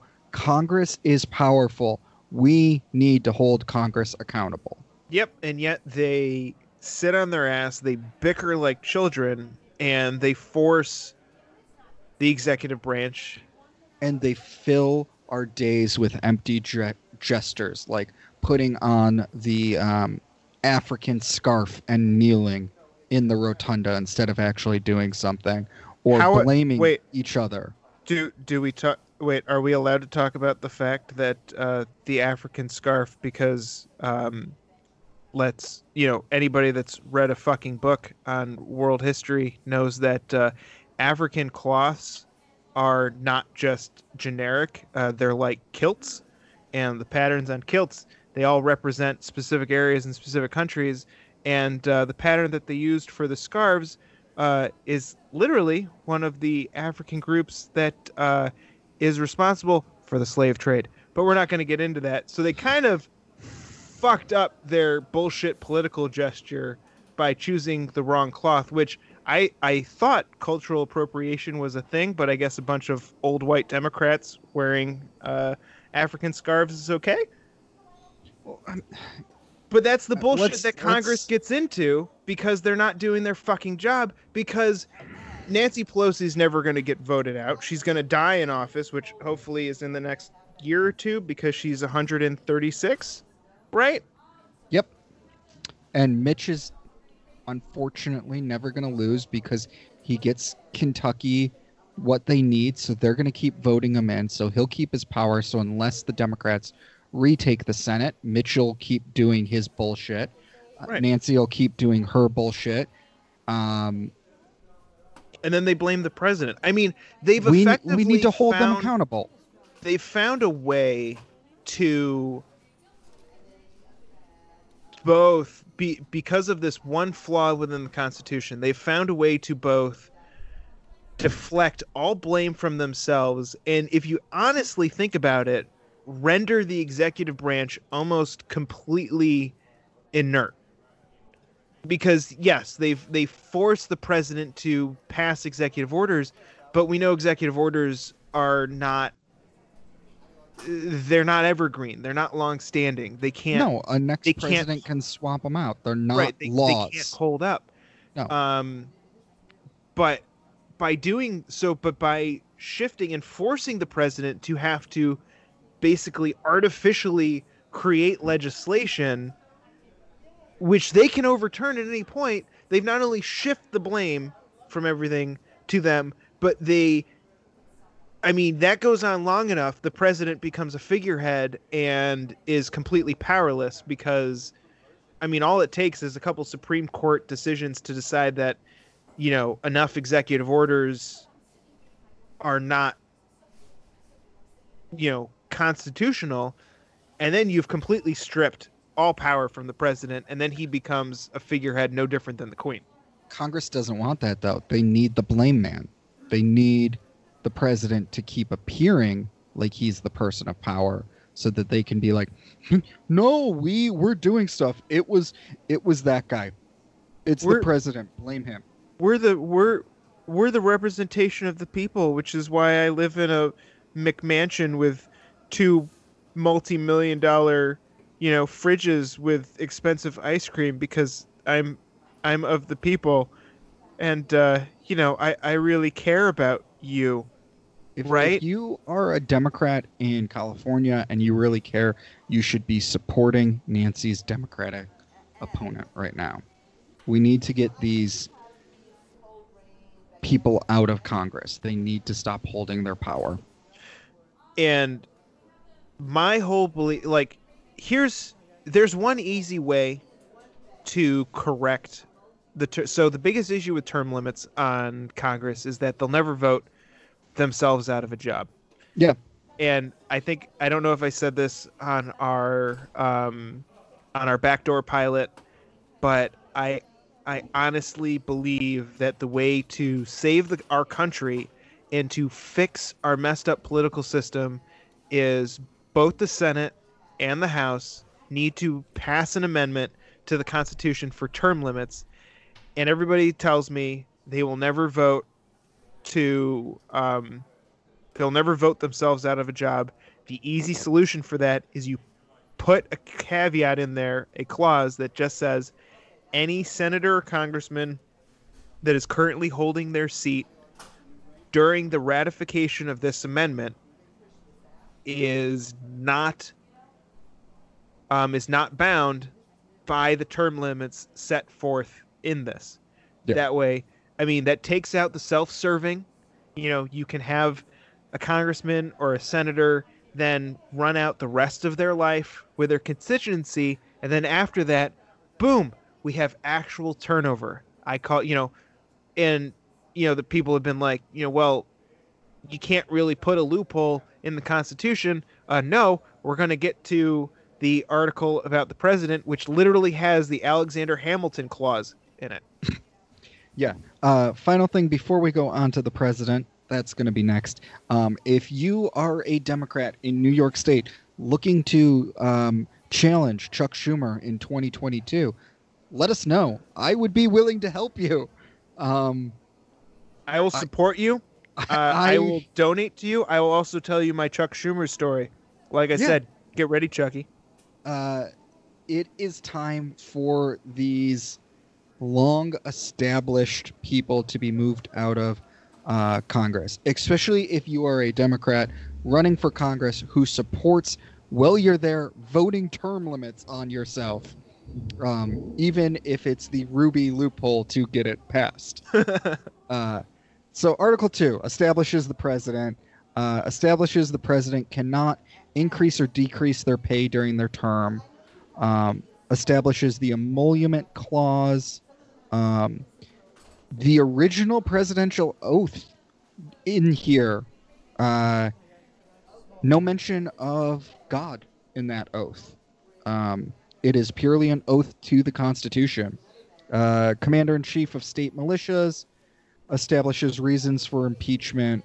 Uh, and I mean, we'll get into the amendments, but it talks about how you choose the president and vice president, which is different than what we do today. Right. Because the the original way of the way you choose the president and the vice president was a fucking mess, as uh, played out really quickly in our history. Wait, with you uh, mean you couldn't have seen President Donald Trump and Vice President Hillary Clinton? Oh my god. Hilarious. Hilarity would I mean we you'd basically just have a replay of Adams and Jefferson. I, I mean, I think it would have been that is comedy gold for HBO right now.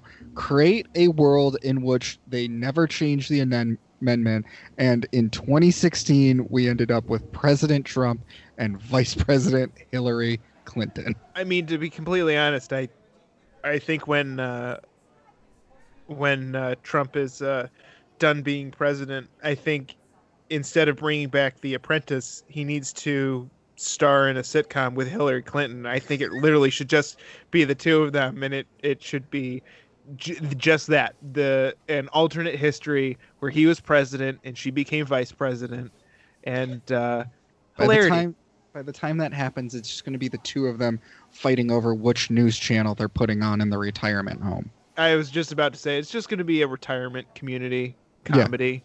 you We're know? gonna watch CNN. No, I want to put on OAN. All one America News only. Don't It's you just- want to? What about Fox News? They haven't been good except for the morning show. Yeah, I mean, they're that's not o- good to me anymore. that's okay. Yeah, so the president. Well, I I think I think your uh, your snack should be my. I've I've lost it. This isn't a funny joke anymore. I screwed that up. yeah, I apologize to our five voters. Or so it listeners. establishes uh, a very limited uh, president for the United States, a, a figurehead.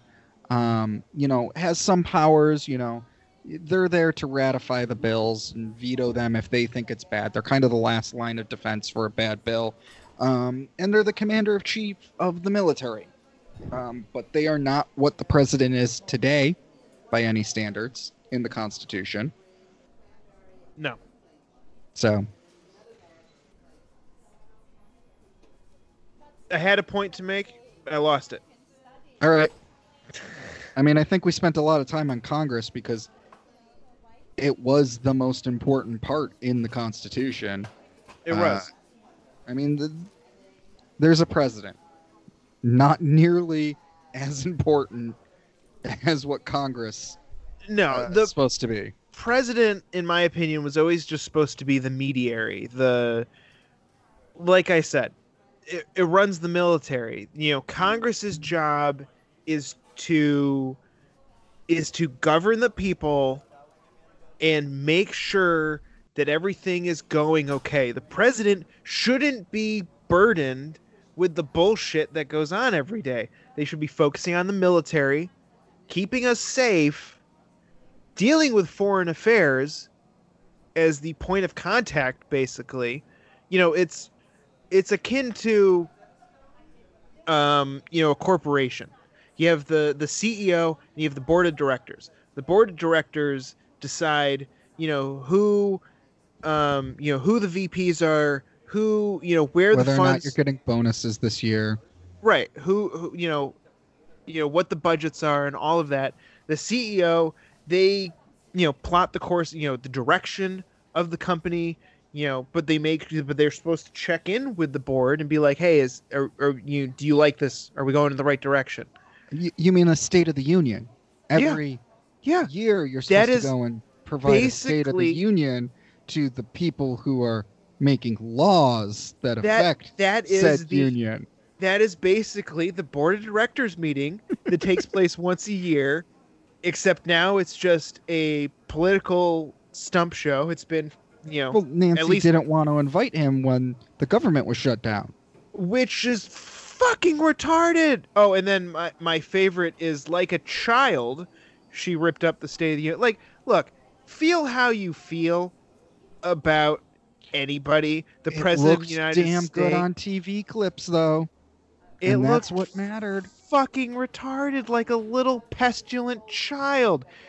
You you may have seen and this is this is where so if you haven't guessed, Jake and I are moderates. He leans ever so slightly to the left. I lean ever so slightly to the right. This is where he dives into the left side of the pool and I dive in the right side of the pool because he sees it looking good on TV and all I see is my 2-year-old throwing a fucking temper tantrum because he only got 5 goldfish instead of 6.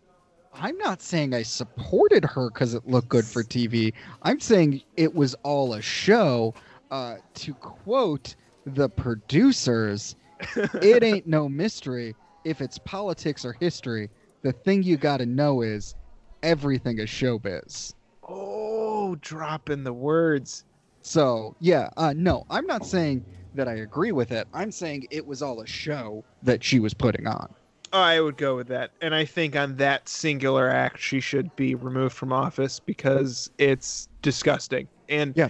look, I mean, even it, I mean, there's a whole reason why the president needs to be invited to Congress, and it has nothing to do with the powers of Congress and the president. Has everything to do with when George Washington went to Congress and was so disgusted by the bullshit that was going on, he said, "Fuck it. I'm never coming back unless you invite me." like even he knew that it was a little fucked up back then. And, and like I mean cuz I mean I've heard, you know, congressmen and senators, you know, they, they always loft that over well the president needs to be invited. No, not because of you, because of him. Because the first president, first one, we didn't even get to the second. The very first one put up with your bullshit for like two hours and went, fuck it. You ever want me to come back? Invite me. Yep. Never coming back on my own. Uh, moving on, Article 3, the judiciary branch. Uh, big things that I wrote down. Judges' pay cannot go down during service, but can go up. Um, I think that's interesting because these are lifetime appointments in most cases, and also establishes what treason is in the U.S. in Section 3 of Article 3, um, the definition of treason. Um, so it really establishes the judiciary branch. Yeah. Yeah. No, not too much more to say there. I Wow. don't really know how I feel about the lifetime appointment. I think I falter on this, um, and I, I am, I think, in the view that it should be some sort of term, maybe twenty years, where you are in there long enough to bring opinions, but culture changes every 20 years or so. So you should be switching out judges to account for that culture change and that it's once every 4 years a Supreme Court judge swaps out. So each presidential term outside of deaths and then maybe deaths changes this, a president gets one Supreme Court judge or something. I would put it more on age. Yeah, I, I, I I don't have a, I don't have a huge problem with the Well, lifetime appointee of it, but I, we I want to talk about the greed of uh, the celebrated Ruth Bader Ginsburg and the fact that she should have stepped down during Obama's second term, but she was so confident that things couldn't swing the way they did that she didn't. And Yeah. Now she's dealing with cancer and stuff, and people are like, just don't die. Just don't die. Make it to the election. We shouldn't be saying that about judges. Right. It's. I mean, at this point, no one can convince me that she has all of her mental faculties. It's. You don't get. Regardless of, you know, how many pictures they post on Instagram of her working out, you know, you get to a certain age where human beings, we're not robots, shit starts to break down. It's I like I don't fully believe that there needs to be term limits in the the Supreme Court because I, I think there's there's power in um you know not having to worry about politics but I think the sheer fact that I mean let's be honest once again the founders didn't account for someone being in their 90s and being on the Supreme Court they figured surely yeah, you would fucking step down by now. They didn't account for humans being humans. Yep. They believed everyone would be idealist who have studied the ancient philosophies and ancient uh, cultures and realize the heirs of the way. They could not foresee us becoming Rome. Yep. And we have become Rome. Yeah. Um, I think I think there should be I mean in all honesty, look at almost every other judge you know, appointee position. There are you know, going from local to state to federal level, there is a restriction in their service, whether it is a number of years or age. yeah. Um, most of them are age based. You reach a certain age and you can't be a judge anymore. You're forced retirement. And um, I think we need that on the Supreme Court. I think you should make it uh, 75 or 80 years old. Um, I would gone. I would lean to 80 years because medical um, medical advances, you know, 60 is the new 40.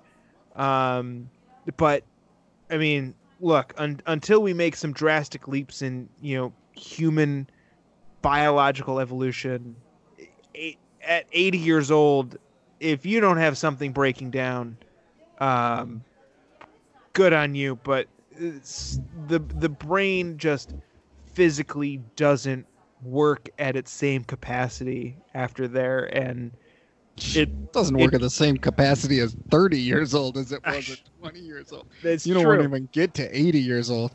Uh, she's over there doing Sudoku every day to keep her brain sharp. Oh yeah, oh Um, yeah, that's what's happening. Uh, yeah. All right. So Articles 1 through 3 establish the bodies of governing. Uh, 4 on establish some rules of governing, and I want to cover some of these. Um, uh, 4 establishes cross state legal representation, establishes how new states can form, but limits splitting and merging states, which I think is interesting because I know there's movements out there for California to split up, for North Dakota and South Dakota to become one state. There, there's limits on that um, established in the Constitution. Right. Um, it also establishes that the Fed will protect state rights in our Republican form of government. That you know, the government, the federal government, is there to protect state rights, in Right. part. Um, That's what Article 4 does. I think it's interesting that they called out the, um, basically the, the splitting and the, you know, the whole rules around what a state can and cannot do in terms of breaking apart or coming back together. Well, you think about it, you really want to gain more power as a state during this early time. I'm New York, I want more power. Well, I try to convince New Hampshire and Vermont to join New York and become part of my state. You know, there's two four less senators I have to deal with, and now I have more people and I have more people in the House to represent my state's needs. So I think that was that. Also, can Um, go the other way because you know, look, I can't. Uh, you know, I only get two votes in the Senate, but hey, if we split in two, We become know. the state of Jefferson and the state of California. You know. Article 5 outlines the rules for amending the Constitution. It also establishes that clauses 1 of and 4 in the ninth section of Article 1 cannot be changed until 1808. Um, and that's partially because it declared some things about immigration and stuff. So it established some limits to amending the Constitution. But I want to point out in that I think they thought amendments were going to happen way more often than they do. If I would, we're I would 100% agree. a limit on certain things being amended, does that not mean we get way more amendments? They, I think they thought like every five years there'd be a new amendment, maybe a new set of amendments.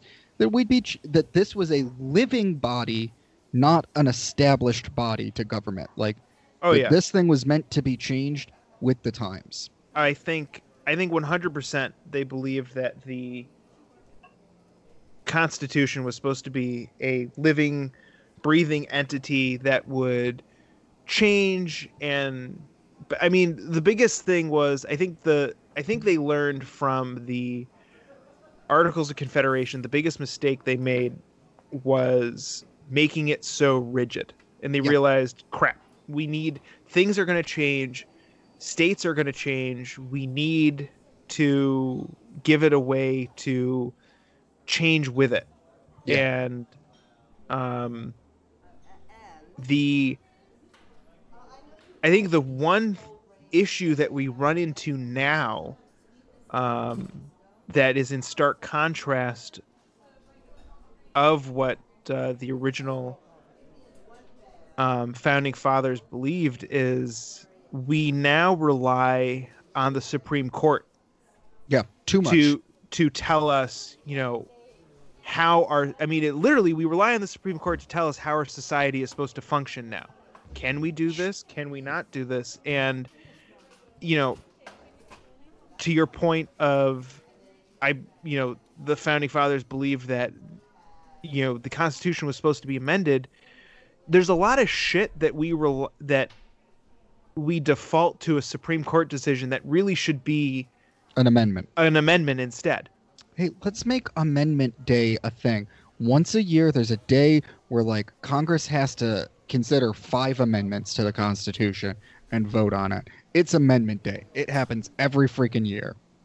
I mean, how the fuck is the ERA still not ratified?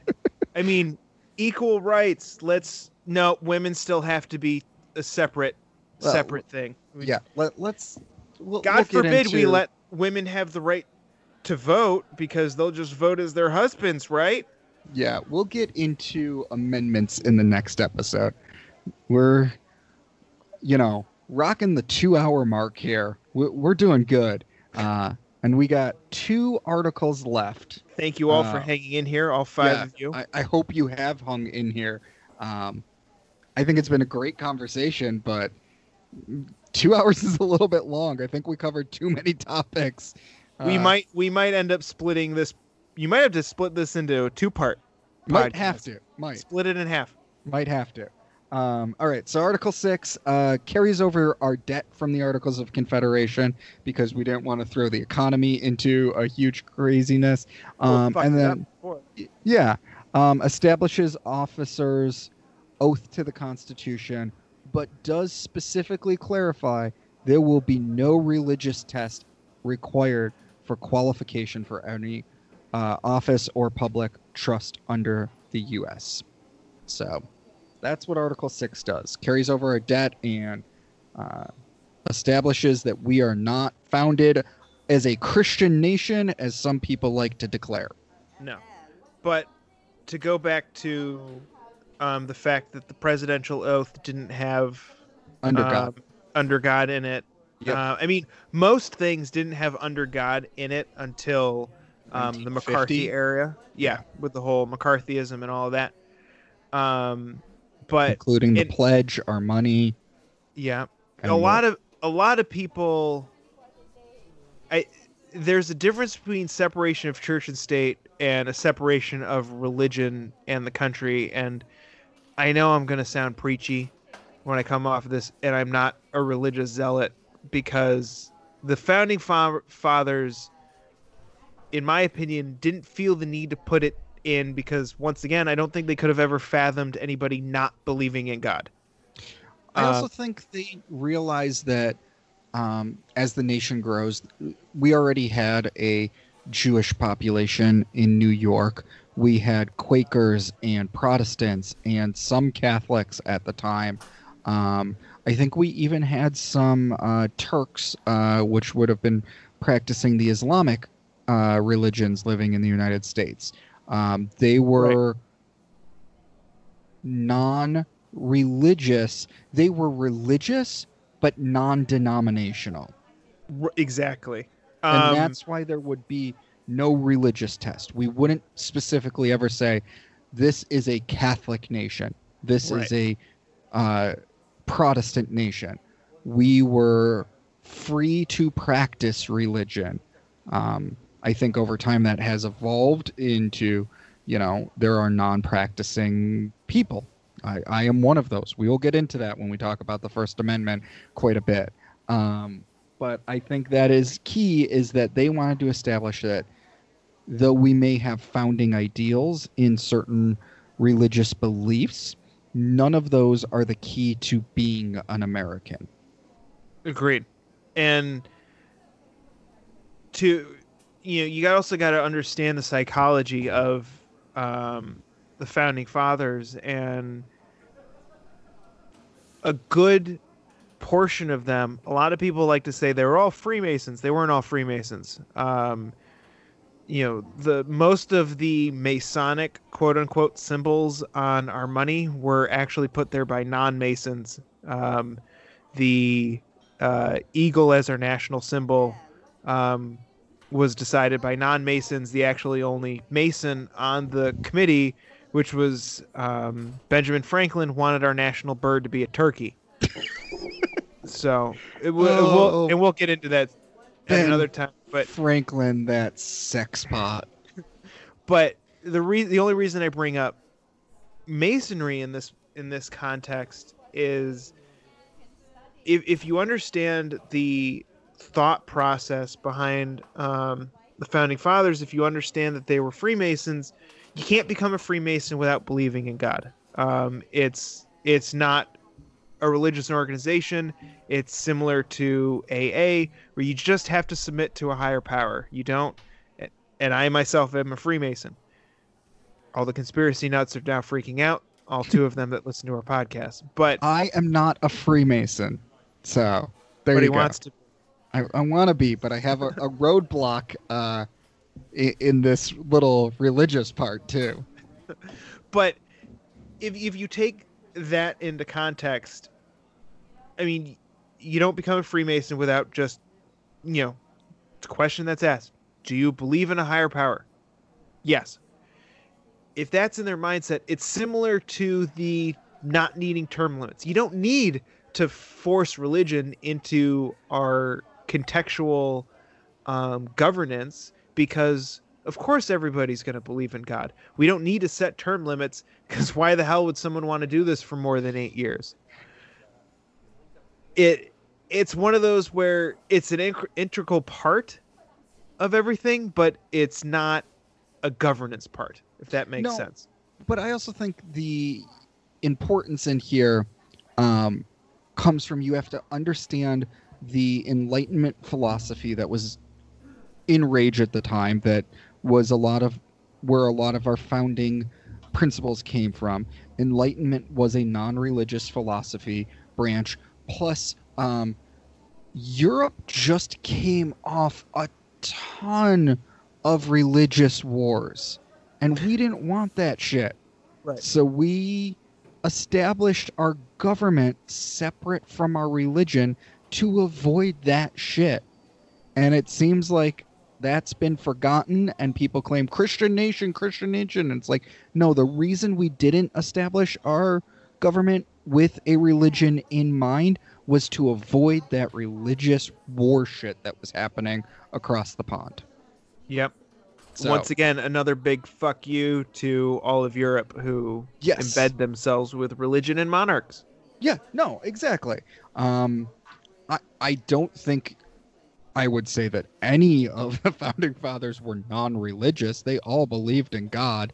Uh, there might have been a few that were deist and had, you know, a very small belief in God, but they they believed in God. Uh, I'm sure Benjamin G. Benjamin God. Franklin uh, believed he was God. Yeah. but, uh, Uh, but we didn't want that religious bullshit to come to America. And I think it's come to America, and it's something that we need to address and step away from. Um, Right. We need to take the.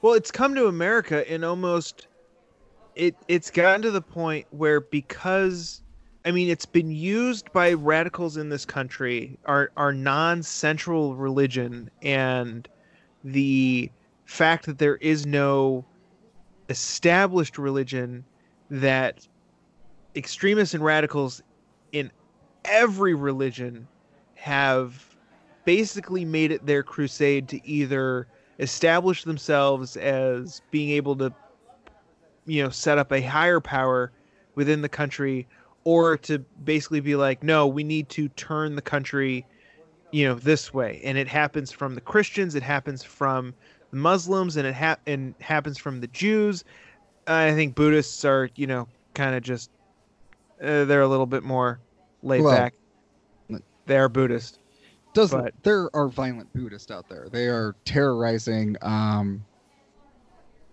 it's not China, but one of the Asian countries has a, a militant Buddhist sect out there. Um, Is that a but thing? yeah, Can you be Yeah, that- Buddhist and be militant? yes, you can. That is a thing. Uh, I thought, I think- I thought a militant Buddhist is just a guy that walks into the main street and lights himself on fire. Look what That's- you made me do. Uh, no, there are actual militant Buddhists that are currently decapitating um, Islamic people's heads in their countries because they see them as foreign invaders, and it's a whole religious thing. That is my point, though. That was the shit we were trying to avoid by not making us established by a single religion.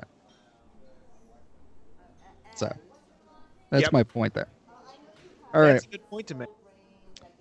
last thing article 7 uh, lots potentially to talk about here uh, only nine of the states had to ratify this to become the law of the land Yes.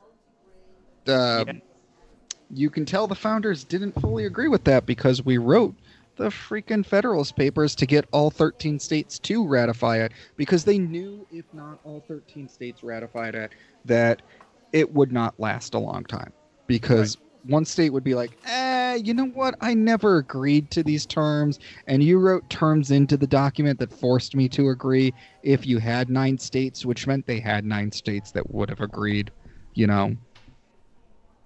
Well, I feel like they put the the nine out of thirteen in there to establish that they weren't looking for mob rule, Yeah. so to speak. 'Cause I feel like I mean, it was they- two thirds for what we put in for an amendment to the Constitution. So I, I feel like the whole nine out of 13 was sort of so that they could say, look, we're not forcing you to do it, but if you don't, we're going to force you to do it. which they kind of So- did. They- But it's it's what you know. It's one thing to say that all 13 colonies need to, or all 13 because we're states of this one. All 13 states need to ratify this constitution. It leads to infighting. um, because you can never get a majority on everything. But what would have happened if all 13 didn't? I think that would have led to a different level of chaos. I think you would have imme- almost immediately had a civil war. Yeah. The I think the civil war was inevitable from the beginning, um, and not because of slavery, because of all the other shit that went on. Um, I'm not one of those people that says the Civil War was about states' rights. It was about much more than that. And if you're someone that says the Civil War is only about states' rights or it was only about slavery, you haven't picked up a book recently and you need to educate yourself. Uh, humans are more complex than that. But the Civil War was bound to happen. I feel I mean, just from the fucking founding of our nation, I mean, the the states weren't getting along.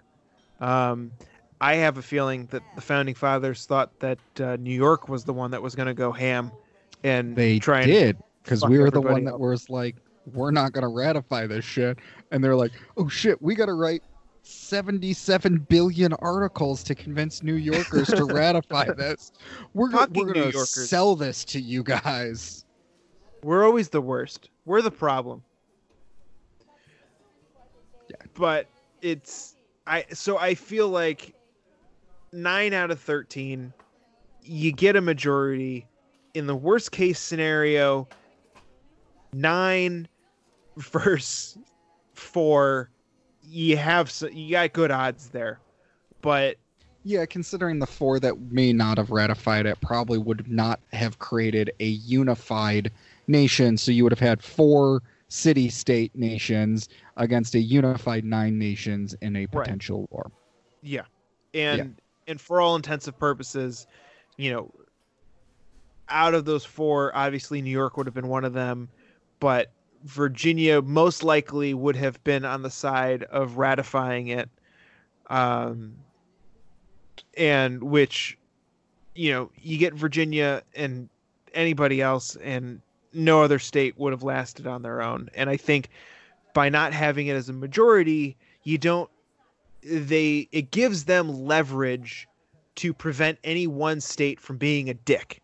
Yeah. Because if you require a majority, Rhode Island should, could be like, well, we want to be, you know, first on everything. Otherwise, we're not going to ratify shit. Instead, because it's nine out of thirteen, Rhode Island was like, we're going to be first because uh, please don't forget about us. Yeah. Or is that Del- was sta- that Delaware? I, it might have been Delaware. It was Rhode Island or Delaware. They're both don't know. shit states. Yeah. Takes you two minutes to drive through them. Yeah. Well, it. That was your introduction to revolution and governance. Uh, we this might more be two parts. yeah, it might be two parts. We got more coming at you. The next plan is episode uh, will be the amendments and potentially our recommended amendments to the Constitution, but we will go through the existing amendments. Um, and then to our founding uh, name, the Bull Moose Party, the Progressive Party of 1911, uh, we want to review that party platform with you for episode three or four, depending on if this is at two parts. Might be Uh, six. God, I hope not. I mean, it's it's a, over two hours. That could be a single episode, but I might split it into two. But Aaron, it has been great. This is a lot of fun, um, especially since we do at times bring differing opinions to it. And after just talking about uh, groupthink, uh, we're not fully groupthink on here. Perfect. So That's how it should be. have a good one. All right, Jake. Until Thank you. next time. Yep. To all of our our listeners, uh, stay safe, stay happy, keep thinking. Yes, keep thinking.